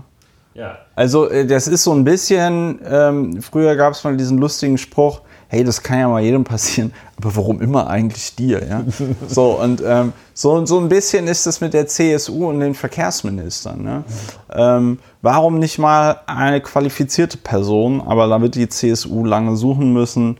Jesus Christus, ich voller Politikverachtung. So, weiter geht's. Ich glaube, wir haben zu Andi Scheuer alles gesagt, ja, was man zu Andi Scheuer sagen muss. Ich kann mir fast vorstellen, dass er beim nächsten Podcast weg ist. Ja, also ich denke auch, dass dieser Hinweis von Podcasts Markus... wird er nicht mehr als Bundesminister erleben. Dieser Hinweis von Markus Söder, dass das Kabinett doch mal ein bisschen verjüngt werden soll und so... Das fand ich schon, also da muss ich aber auch sagen, das fand ich dann erfreulich klar und eindeutig, ne? Also da hat auch direkt jeder verstanden, worum's geht, ne? Vor allem Dingen, ich glaube, das war halt vor allem Dingen auch nochmal so ein Testballon, weil der Söder einfach gucken wollte, wie das so ankommt. Da werden die dann wahrscheinlich direkt noch Allensbach oder irgendeine andere Umfrageinstitut in die Spur geschickt haben, die dann so gefragt haben, wie fänden sie das denn und welche Minister sollten in ihrer Meinung nach ausgewechselt werden.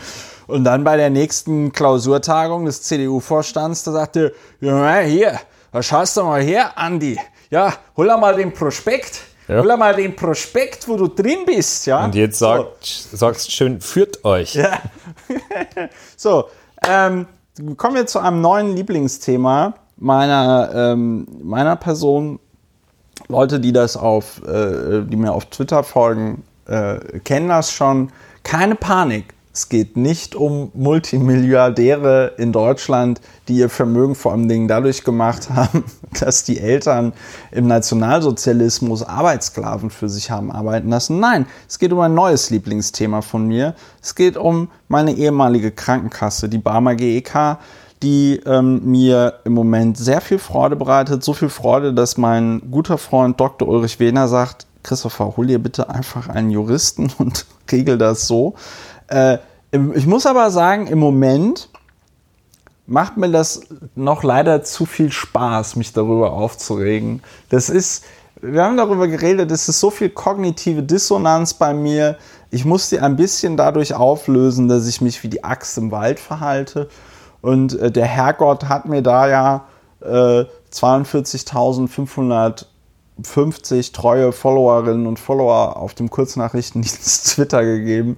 Und da müssen wir jetzt alle durch. Aber im Zuge dessen, und das fand ich ganz witzig, schickte mir dann der Lars Petersen von der BZ, der jetzt, glaube ich, beim Investigativteil der Bild ist, aber auch bei jetzt Business Insider investigativ unterwegs ist, der schickte mir dann noch so einen Link zu auf eine Recherche von ihm vom 7. Januar und die fand ich ganz gut, weil die Barmer Krankenkasse, mit der habe ich ja gerade Beef und sie begründet das immer damit, dass sie sich an Recht und Gesetz halten muss, was natürlich Quatsch ist, weil sie einfach ihre eigenen Richtlinien nicht lesen können. Aber was ich gut finde ist, Artikel vom 7. Januar 2020 hätten wir sonst übersehen. Abrechnungsbetrug bei Krankenkasse. Bundesamt fordert von Barmer 80 Millionen Euro für Versichertenentgelt zurück. Die Staatsanwaltschaft ist sich sicher, durch nachträgliche Änderungen von Diagnosedaten soll die Barmer Millionen aus dem Gesundheitsfonds erschlichen haben. Das Bundesamt für soziale Sicherung, Aufsichtsbehörde über die Barmer, bestätigt Rückforderungen in Millionenhöhe. Die Barmer weist die Vorwürfe zurück. Mehr im Artikel auf Business Insider. So, und das soll so gelaufen sein, laut Staatsanwaltschaft. Also die Barmer gilt ja die Unschuldsvermutung, wobei ihr könnt euch sicher denken, was ich so glaube zur Unschuld der Barmer. Muss man ja mal sagen dürfen, ne? So. Unschuldsvermutung, die gilt ja auch nur eingeschränkt. Gilt ja nicht für evidente Fälle. Das ist ja hier eigentlich ziemlich. Okay, das war ein schlechter Scherz. Gilt die Unschuldsvermutung auch immer. Auch für die Barmer GEK, die ich keinem hier empfehlen würde. Immer und für jeden. Und das musst du jetzt auch. Da müssen wir durch. Solltet ihr bei der Barmer sein, wechselt trotzdem die Krankenkasse. Sie ist nicht gut. Und wenn ihr meinetwegen die Barmer gewechselt haben solltet, schreibt mir bitte eine Mail. Ich leite die alle an den Sachbearbeiter von mir weiter. Einfach, um den noch ein bisschen mehr zu beschämen. Die Barmer hat also 9,1 Millionen Versicherte, bald wahrscheinlich dann nur noch 9 Millionen Versicherte und soll, und das finde ich ziemlich abgefahren, heimlich die Diagnosedaten von Versicherten so verändert haben. Es gibt in diesem Krankenkassengefüge wohl diesen Gesundheitsfonds. Das ist nicht wirklich sowas wie ein Euro-Jackpot oder so, sondern tatsächlich ein Fonds, da bezahlen die alle. Das ist ein bisschen so wie der Länderfinanzausgleich. So kann man sich das, glaube ich, vorstellen. In diesen Gesundheitsfonds bezahlen alle Kassen rein und dann können die, je nachdem, was die für Belastungen haben, können die dann aus diesem Gesundheitsfonds Gelder beziehen. Und was jetzt passiert sein soll, ist, dass da auch tatsächlich Geld geflossen ist. Also an die kassenärztlichen Vereinigungen, so soll die Barmer in 7 Fällen laut der Ermittler Geld zum Beispiel an die kassenärztliche Vereinigung auch in Berlin bezahlt haben. Und in Berlin waren es für ein Jahr, sollen es mindestens 250.000 Euro gewesen sein, die Barmer dort bezahlt hat, um dann an so Diagnosedaten zu kommen, um diese dann heimlich zu verändern, um dann gegenüber diesem Gesundheitsfonds Kohle einzustreichen, die offenbar, die sie nicht hätten beziehen dürfen. Nach Informationen von Business Insider fordert das Amt, also für soziale Sicherung, mehr als 30 Millionen Euro von der Barmer zurück. Und einen weiteren Rückforderungsbescheid, der sei im Moment in der Mache und der beträfe das Abrechnungsjahr 2014 und da soll es nochmal um eine Rückforderung von 50 Millionen Euro gehen und so kommt dieser Artikel also auf die 80 Millionen Euro, die da dieses Bundesamt für soziale Sicherung zurückfordert von der Barmer GEK. Das ist ja ein Augejas-Stall, die Barmer GEK. Das scheint mir auch. Also ich sag mal so, der Fisch stinkt ja oft vom Kopf her, ne? Und der Christoph Straub, erwähne ich sehr gerne auch namentlich in diesem Podcast. Er ist ja der Vorstandsvorsitzende der Barmer GEK, ist übrigens auch, wenn mich nicht alles täuscht, der bestbezahlteste Vorstand von allen Versicherten. Genau, Krankenkassenvorstandsgehälter, ich habe es hier noch in meiner History, immer parat.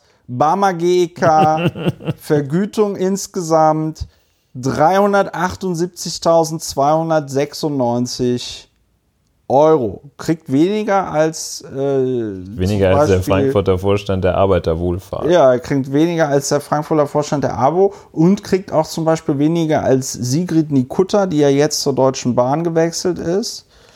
Sigrid Nikutta hatte, glaube ich, fast 400.000 Euro gekostet. Ja, aber da würde ich jetzt doch erstmal nicht alle beide in einen Topf werfen. Ich weiß nicht, ob du das tust. Nee, tue ich nicht. Aber ich finde das einfach, mal nur so, damit die Leute mal eine Vorstellung bekommen. Weil ich also durchaus nach meinem bescheidenen Eindruck... Die Nikutta war jeden Euro wert. Nein, die Nikutta kriegt 2011 hat sie 325.000 Euro gekriegt. Du zitierst das oder weist darauf hin, um zu zeigen, dass sie eigentlich, also wie wahnsinnig viel das ist, wenn der Herr von der Barmer sogar so viel bekommt wie Frau Nikutta. Nee, genau. Also die Frau Nikutta hat 2018 496.900 Euro bekommen. Ist meiner Meinung nach auch jeden Euro wert gewesen. Das war jetzt hier kein... Ich shame ja... Für unsere internationalen Hörer, sie war die...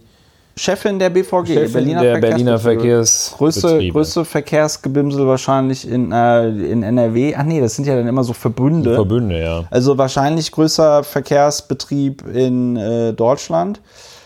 Jedenfalls in Ostdeutschland. Die Frage ist, ich sag mal so, als Vorstand einer Krankenkasse, ich lerne ja gerade von der Barmer sind ja immer die Hände gebunden. Das ist ja alles durch den Gesetzgeber vorgegeben.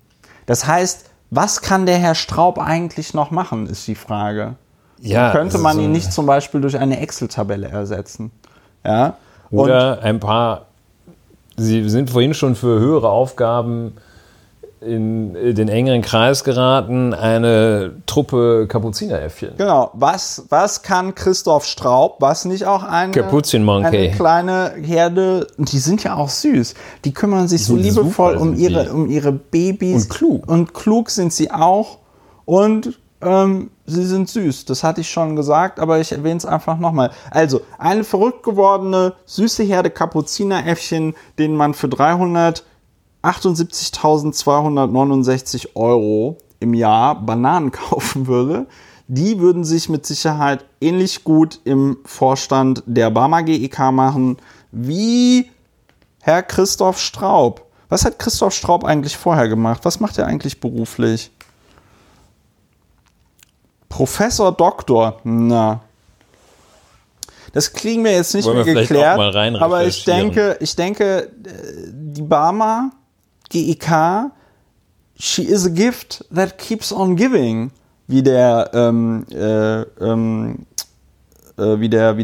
Engländer sagt.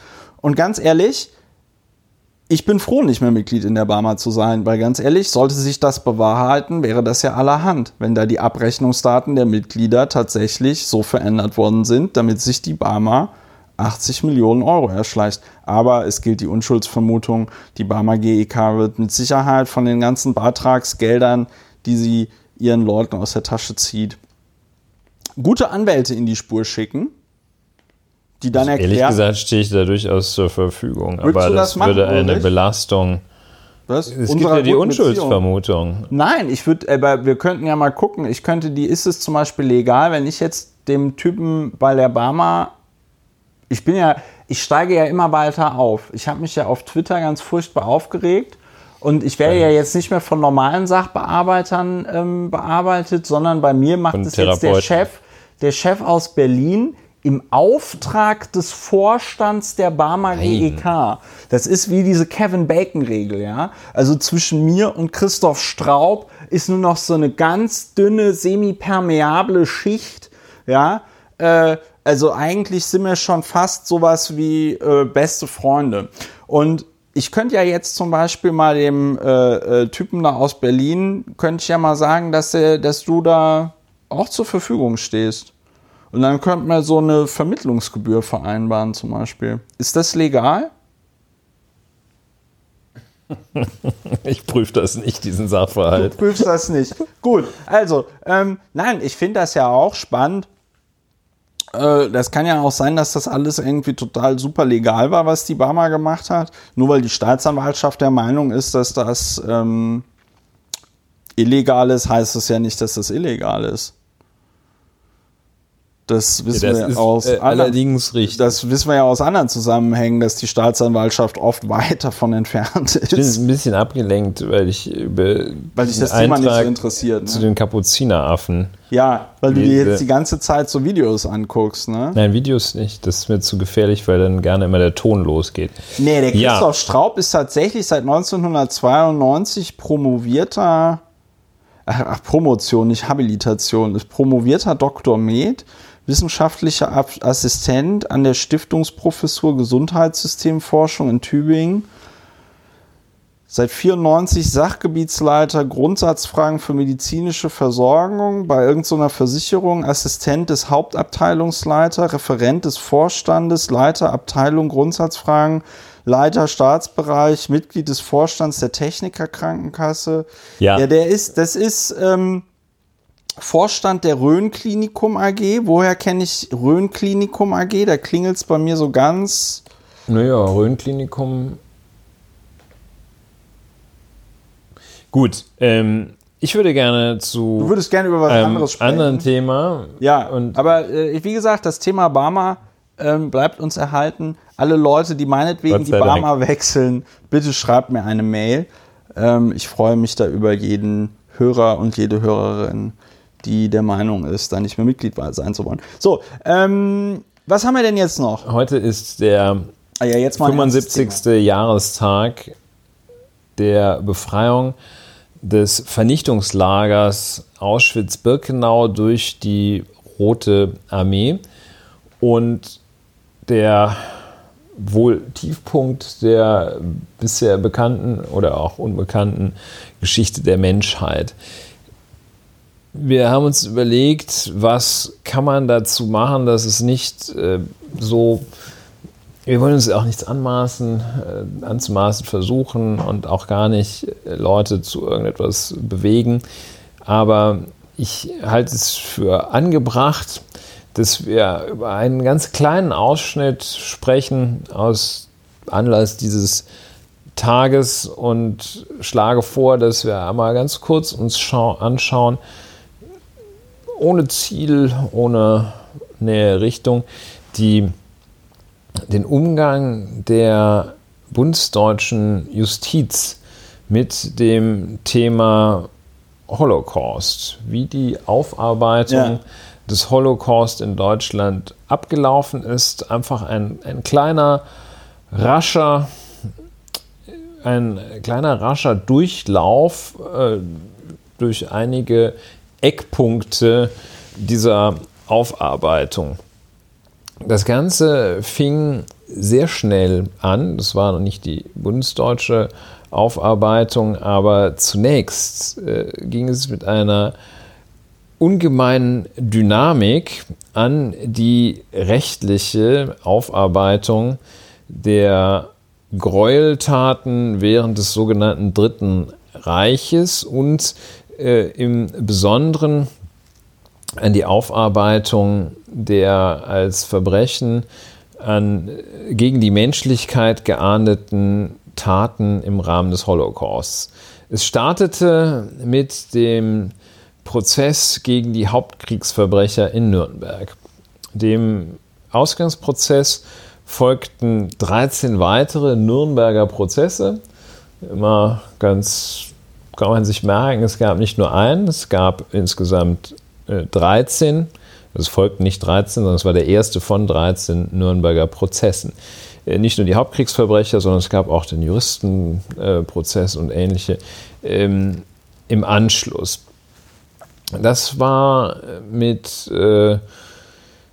aus dem Impetus heraus, dass so Unfassbares geschehen ist, dass auch die zivilisierten Staaten, die über die Hauptkriegsverbrecher zu Gericht saßen, bis dahin anerkannte rechtsstaatliche Prinzipien modifizierten und denen es dann wichtiger war, gegen diese Hauptkriegsverbrecher vorzugehen, als es ihnen war, einige Prinzipien des Rechts, wie zum Beispiel das Rückwirkungsverbot, hochzuhalten. Die haben gesagt, das ist so unfassbar, dass wir hier neue Wege bestreiten müssten. Die sogenannten Nürnberg Principles, die Nürnberger Prinzipien, die da Anwendung fanden. Das war der Ausgangspunkt.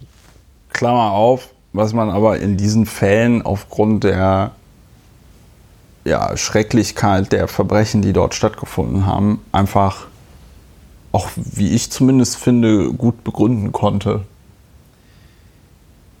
Ja, die juristischen Prinzipien sind nur fast heilig. Ich bin auch der Meinung, dass man die nicht... Also zwischen dem Phänomen, dass man wegen jeder Kleinigkeit Sonderrecht schafft, auf der einen Seite, dass man dann doch mal, wenn einer da irgendwie besonders über die Stränge geschlagen ist, dann kann man da vielleicht auch mal mit der Prügelstrafe oder wenn es ganz schlimm ist, muss man halt auch mal ab und zu einen aufhängen.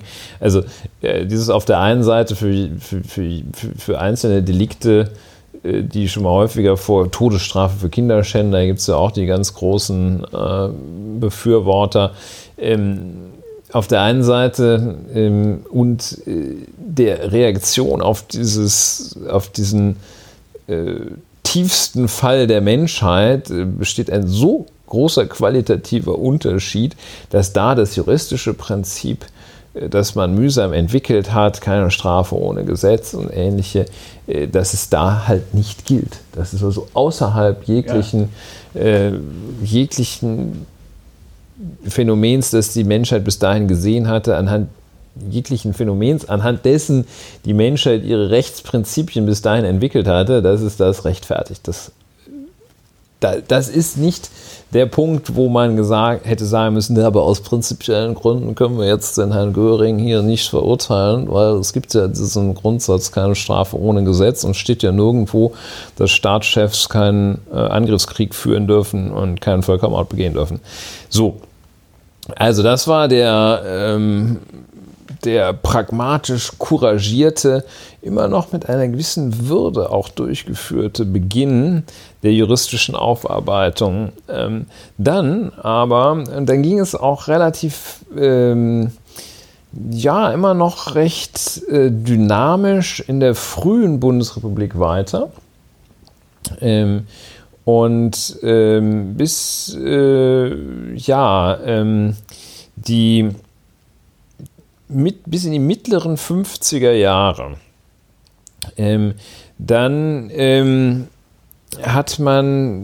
Schlief das Ganze so ein bisschen ein. Diese mittleren 50er Jahre bezeichnet man auch als die verlorenen Jahre. Aber es zeigt sich, dass noch einige andere Jahre und Jahrzehnte als verlorene Jahrzehnte der juristischen Aufarbeitung des NS-Unrechts gelten müssen. In den 50er Jahren geht es um den Schlussstrich. Da wird nach vorne geschaut und da möchte man sich nicht mehr mit der Vergangenheit befassen. Es gibt noch ab und zu einzelne Prozesse.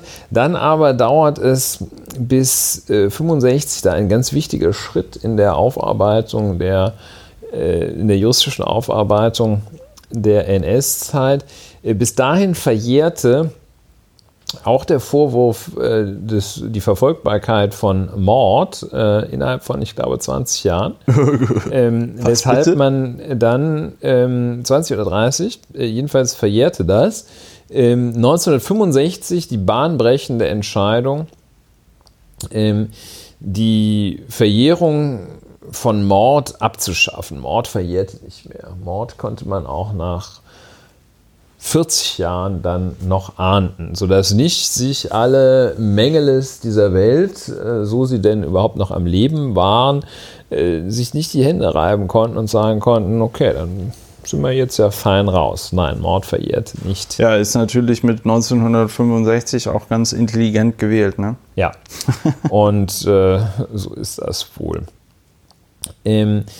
Es gab dann allerdings nach dieser Großtat im Jahr 1969 die Entscheidung des Bundesgerichtshofs, die der Verfolgung von NS-Gräueltaten in Konzentrations- und Vernichtungslagern das Genick gebrochen hat oder massiv der Verfolgung geschadet hatte. Die Entscheidung des Bundesgerichtshofs aus dem Jahr 1969, mit der der Bundesgerichtshof eine konkrete Tat und eine konkrete Tatverantwortlichkeit gefordert hat, als Voraussetzung dafür, Täter strafrechtlich zur Verantwortung zu ziehen. Es reichte nach diesem Urteil des Bundesgerichtshofes, sollte es nicht reichen, irgendwie in das Programm eines Konzentrations- oder Vernichtungslagers eingebunden gewesen zu sein, sondern man musste, nach jener Rechtsprechung jedenfalls, dem Täter nachweisen, dass er eine konkrete Tat, das ist das Stichwort, eine konkrete Tat gefördert hat. Es reichte also nicht aus, in Auschwitz-Birkenau tätig gewesen zu sein und die Tag und Nacht die Krematorien rauchen gesehen zu haben und gewusst zu haben, dass man, auch wenn man da auf dem Wachturm steht, letztlich dafür Sorge trug, dass Menschen in die Gaskammern hineingetrieben wurden. Das reicht nicht aus. Man musste an der konkreten Haupttat beteiligt gewesen sein.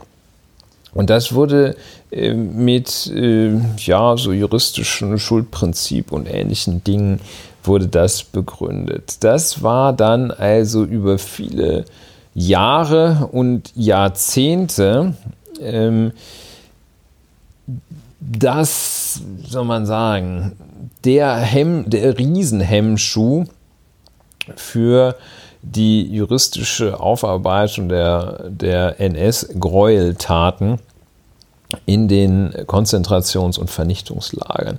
Das Ganze bis ins Jahr 2011, bis ein so gesehen bahnbrechendes Urteil des Landgerichts München tatsächlich. War das Demjanjuk? Und das war das Urteil gegen Jon Demjanjuk, ja. Auch bekannt als Iwan der Schreckliche, glaube ich, nannte man ihn, im NS-Konzentrationslager Sobibor in Polen. Und das Landgericht München... Ja. Das ist auch immer wichtig, das war damals besetztes deutsches Gebiet, ne? Ja. Ja, Auschwitz ja auch 30 Kilometer weil von es Krakau. Gibt manchmal, versteigen sich auch deutsche Medien dazu, von polnischen Vernichtungslagern zu sprechen oder so. Ja, das tun wir in der Tat nicht. Das war besetztes Gebiet, ja. 1,5 Jahre. Demjanjuk war vorher schon in den USA verurteilt worden oder also war jedenfalls schon strafrechtlich verfolgt worden. Im Jahr 2011 der Demjanjuk schon, ist im Jahr 2012 dann gestorben, betagt. Ich erinnere mich auch noch an das Bild, wie er in einem Krankenbett in den Gerichtssaal getragen wurde, weil er geltend machte, verhandlungsunfähig zu sein. Und der Kern der Entscheidung, die dann am Ende nicht rechtskräftig geworden ist, aber der Kern dieser Entscheidung bestand darin zu sagen, wer in einem Vernichtungslager gearbeitet hat, der hat sich auch strafrechtlich ohne konkreten Nachweis schuldig gemacht. Und das war dann der Auftakt für einige kleinere, unter anderem in Lüneburg das Verfahren gegen Herrn Gröning, für einige kleinere Nachfolgeprozesse gegen Menschen, die in Konzentrations- und Vernichtungslagern tätig waren. Das war der Auftakt und schließlich hat sich dann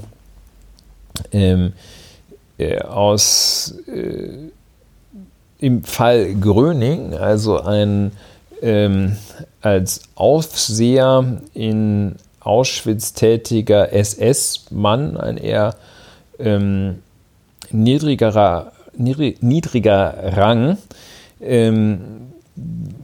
weit jenseits oder deutlich jenseits des 90. Lebensjahres stehend, wurde er durch das Landgericht Lüneburg verurteilt.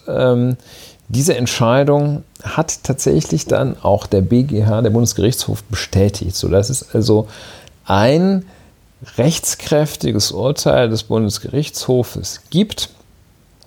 Und das sagt, wer in Auschwitz Dienst tat, machte sich nicht nur schuldig, sondern er machte sich auch im strafrechtlichen Sinne schuldig.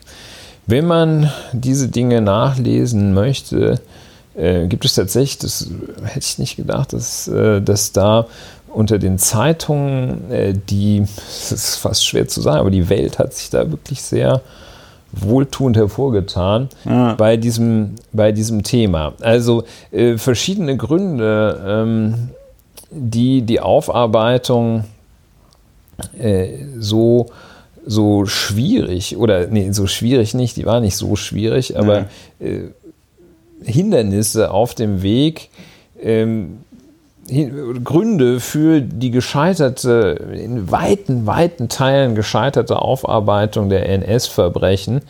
Im Wesentlichen werden 4 genannt. Also zum einen, dass tatsächlich im Westdeutschland der 50er und 60er Jahre einfach, wer in den 50er Jahren in Westdeutschland im Richteramt war, naja, der hatte halt im Zweifel zwischen 33 und 45 Jura studiert.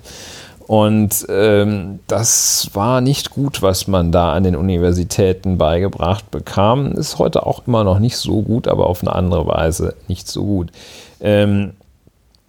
Ja, und das war natürlich dann auch noch flankiert von einem gesellschaftlichen Unwillen, sich damit auseinanderzusetzen. Ach, hör mir doch auf, wir müssen doch nach vorne schauen. Dann gab es noch so eine, trotz der Verjährungsregelung, der Aufhebung der Verjährung von Mord, gab es dann im Wesentlichen vorangetrieben durch einen Ministerialbeamten Dreher, der sehr bekannt wurde, weil es, glaube ich, derselbe ist, der über Jahre und Jahrzehnte den Standardkommentar für Strafrecht herausgab. Der hatte noch so einen, im Rahmen einer gesetzgeberischen Maßnahmen, man weiß nicht, ob es ein bewusster Trick war oder ein gesetzgeberischer Fehler, hatte zur Folge dieser gesetzgeberische Akt, dass dann die Verjährung für Beihilfe, für eine Beteiligung an Mordtaten dennoch eintrat, auch wenn die Haupttat, der Haupttäter konnte verfolgt werden bis zum letzten Tag, aber wer da nur Beihilfe zugeleistet hat, sprich, wer in Auschwitz dann da nur Lagerunterleiter war, der... Wenn du den Zyklon B-Kanister nur gereicht hast und jemand anders hat ihn reingeschmissen. Dem musste noch immer nachgewiesen werden, der Tag, die Stunde und die Aktion, zu der er diese Dose da gereicht hat. Ja, und dann natürlich auch, dass die Rechtsprechung sich sehr, sehr schwer damit tat, einen progressiven und etwas, die hat halt so sehr, sehr unflexibel, ist die Rechtsprechung in Westdeutschland mit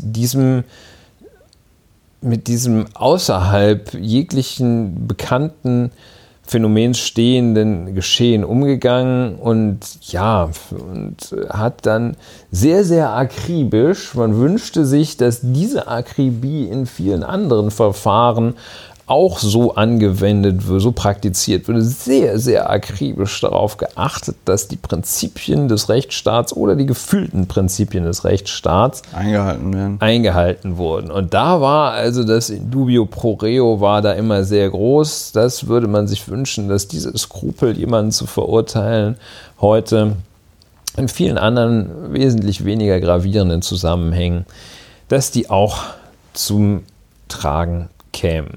So viel dazu, ein kurzer schön, also Ritz, nicht sehr schön, aber aus gegebenem Anlass.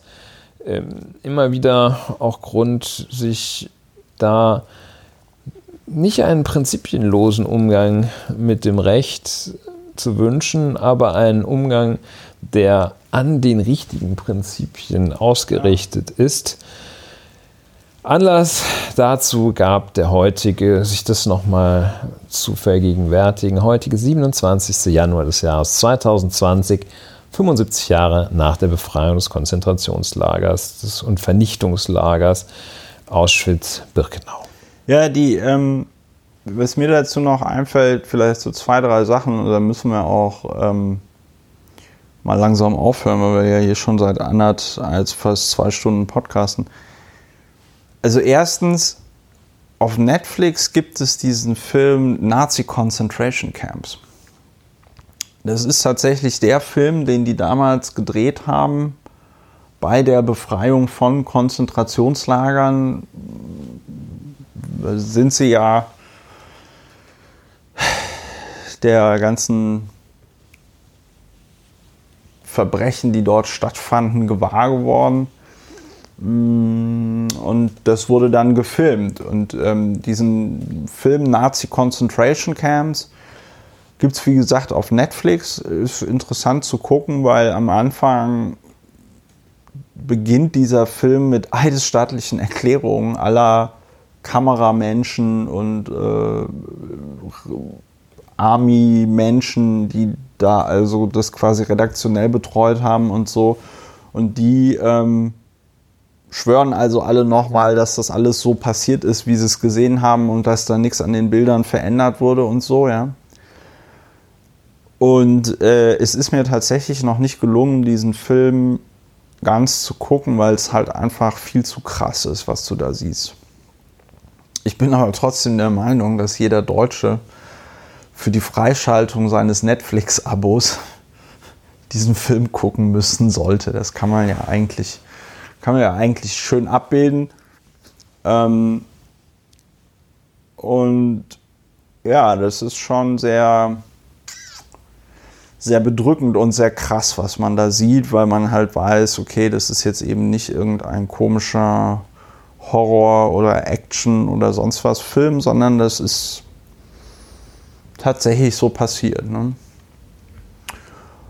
Und dann der zweite Gedanke, der mich auch sehr bedrückt hat und mich im Grunde genommen auch noch immer sehr bedrückt. Die regelmäßigen Hörerinnen und Hörer dieses Podcasts wissen ja, dass ich nicht nur mich mit Politik beschäftige und damit mich auf Twitter über Dinge aufzuregen, sondern auch ausgebildeter Historiker bin. Und was ich in meiner Bearbeitung dieses Werner von Braun-Themas, das habe ich, glaube ich, an anderer Stelle auch schon mal gesagt, aber was ich in dieser Bearbeitung wirklich sehr bemerkenswert fand, war halt tatsächlich diese Kontinuität. Die Kontinuität zwischen Drittem Reich und Bundesrepublik Deutschland. Ich glaube, ohne es jetzt hundertprozentig meine Hand dafür ins Feuer zu legen zu können, aber ich glaube, dass es in der Deutschen Demokratischen Republik dort einen krasseren Cut gab. Aber vielleicht ist das auch nur meine Idealisierung der Anfangstage der DDR. Ich weiß zumindest, dass wenn ich mir so alte Stasi-Protokolle durchlese bezüglich Werner von Braun, dann war das tatsächlich so, dass die wirklich versucht haben, jede Person, die da in der DDR gewohnt hat und den Braun irgendwie, mit dem irgendwie Kontakt hatte, ja, wurde da interviewt und dann halt befragt. Und also da muss ich sagen, das fand ich schon sehr beeindruckend. Womit ich natürlich jetzt nicht sagen will, dass die Stasi irgendwie eine tolle Vereinigung war oder so. Aber zumindest in den Anfangstagen der DDR haben die auch ganz klassische antifaschistische, sag ich mal, Recherchearbeit geleistet. Aber was ich echt krass fand, war halt diese Kontinuität, dass also zum Beispiel diese Leute, die dort in Peenemünde waren und die natürlich, das ist ja mittlerweile auch gut erforscht, zum Beispiel durch hier den, wie heißt der, Rainer Eisfeld, die also wo die Ingenieure auch diejenigen waren, die dann dafür verantwortlich waren, dass dort also Zwangsarbeiter angefragt worden sind, die dann unter unmenschlichen Bedingungen diese Stollen da in den Berg treiben mussten für die unterirdische Produktion der V2.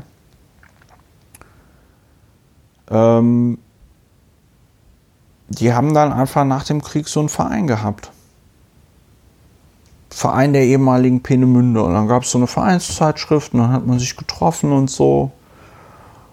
Und das ist genau das, was du sagst, wenn es dort, weiß ich nicht, in den 50er Jahren so ein paar Staatsanwälte gegeben hätte, die da ein bisschen motivierter gewesen wären, was die Aufklärung dieser ganzen Verbrechen angeht. Aber wie willst du das machen, ne? Wie dieses Zitat, was ich zwischendurch jetzt schon mal gebracht habe. Ich wurde nicht von, weiß ich nicht, Hitler oder Hess oder Himmler oder Göring ins KZ irgendwie geschleppt und verprügelt und misshandelt, sondern das war der Bäcker, der Nachbar, der Schuster. Viele Polizisten. Gibt's auch ein Buch, drüber, fällt mir jetzt der Titel gerade nicht ein, aber verlinke ich, die Rolle der Polizei im Holocaust, wo also auch die Forschung zu so ganz bizarren Ergebnissen gekommen sein muss, also dass die sich eben daran beteiligt haben am Holocaust, Polizeieinheiten, und dass die da nicht irgendwie besonders zu gezwungen werden mussten oder irgendwie so. Also denen wurde dann nicht mit irgendeinem empfindlichen Übel gedroht, so nach dem Motto, wenn du jetzt hier nicht das mit deiner Polizeieinheit machst, dann kommst du an den Ostfront oder ja. So, ja. Sondern dass die das durchaus aus freien Stücken sich dann da an der, sag ich mal, industriellen Vernichtung von Menschen beteiligt haben. Ja, und was bedeutet das jetzt konkret? Nur weil es vor 75 Jahren passiert ist, unter anderen Bedingungen, nämlich der einer Diktatur, heißt das nicht, dass es nicht nochmal passieren kann. Ja. Ich glaube, das war ein der Situation angemessenes Schlusswort. Ich hoffe, euch hat die Folge gefallen. Empfehlen Sie uns weiter. Und dann hören wir uns bei der nächsten Folge von Lauer und Wehner wieder, hoffentlich. So sei es. Macht's gut. Tschüss. Auf Wiederhören.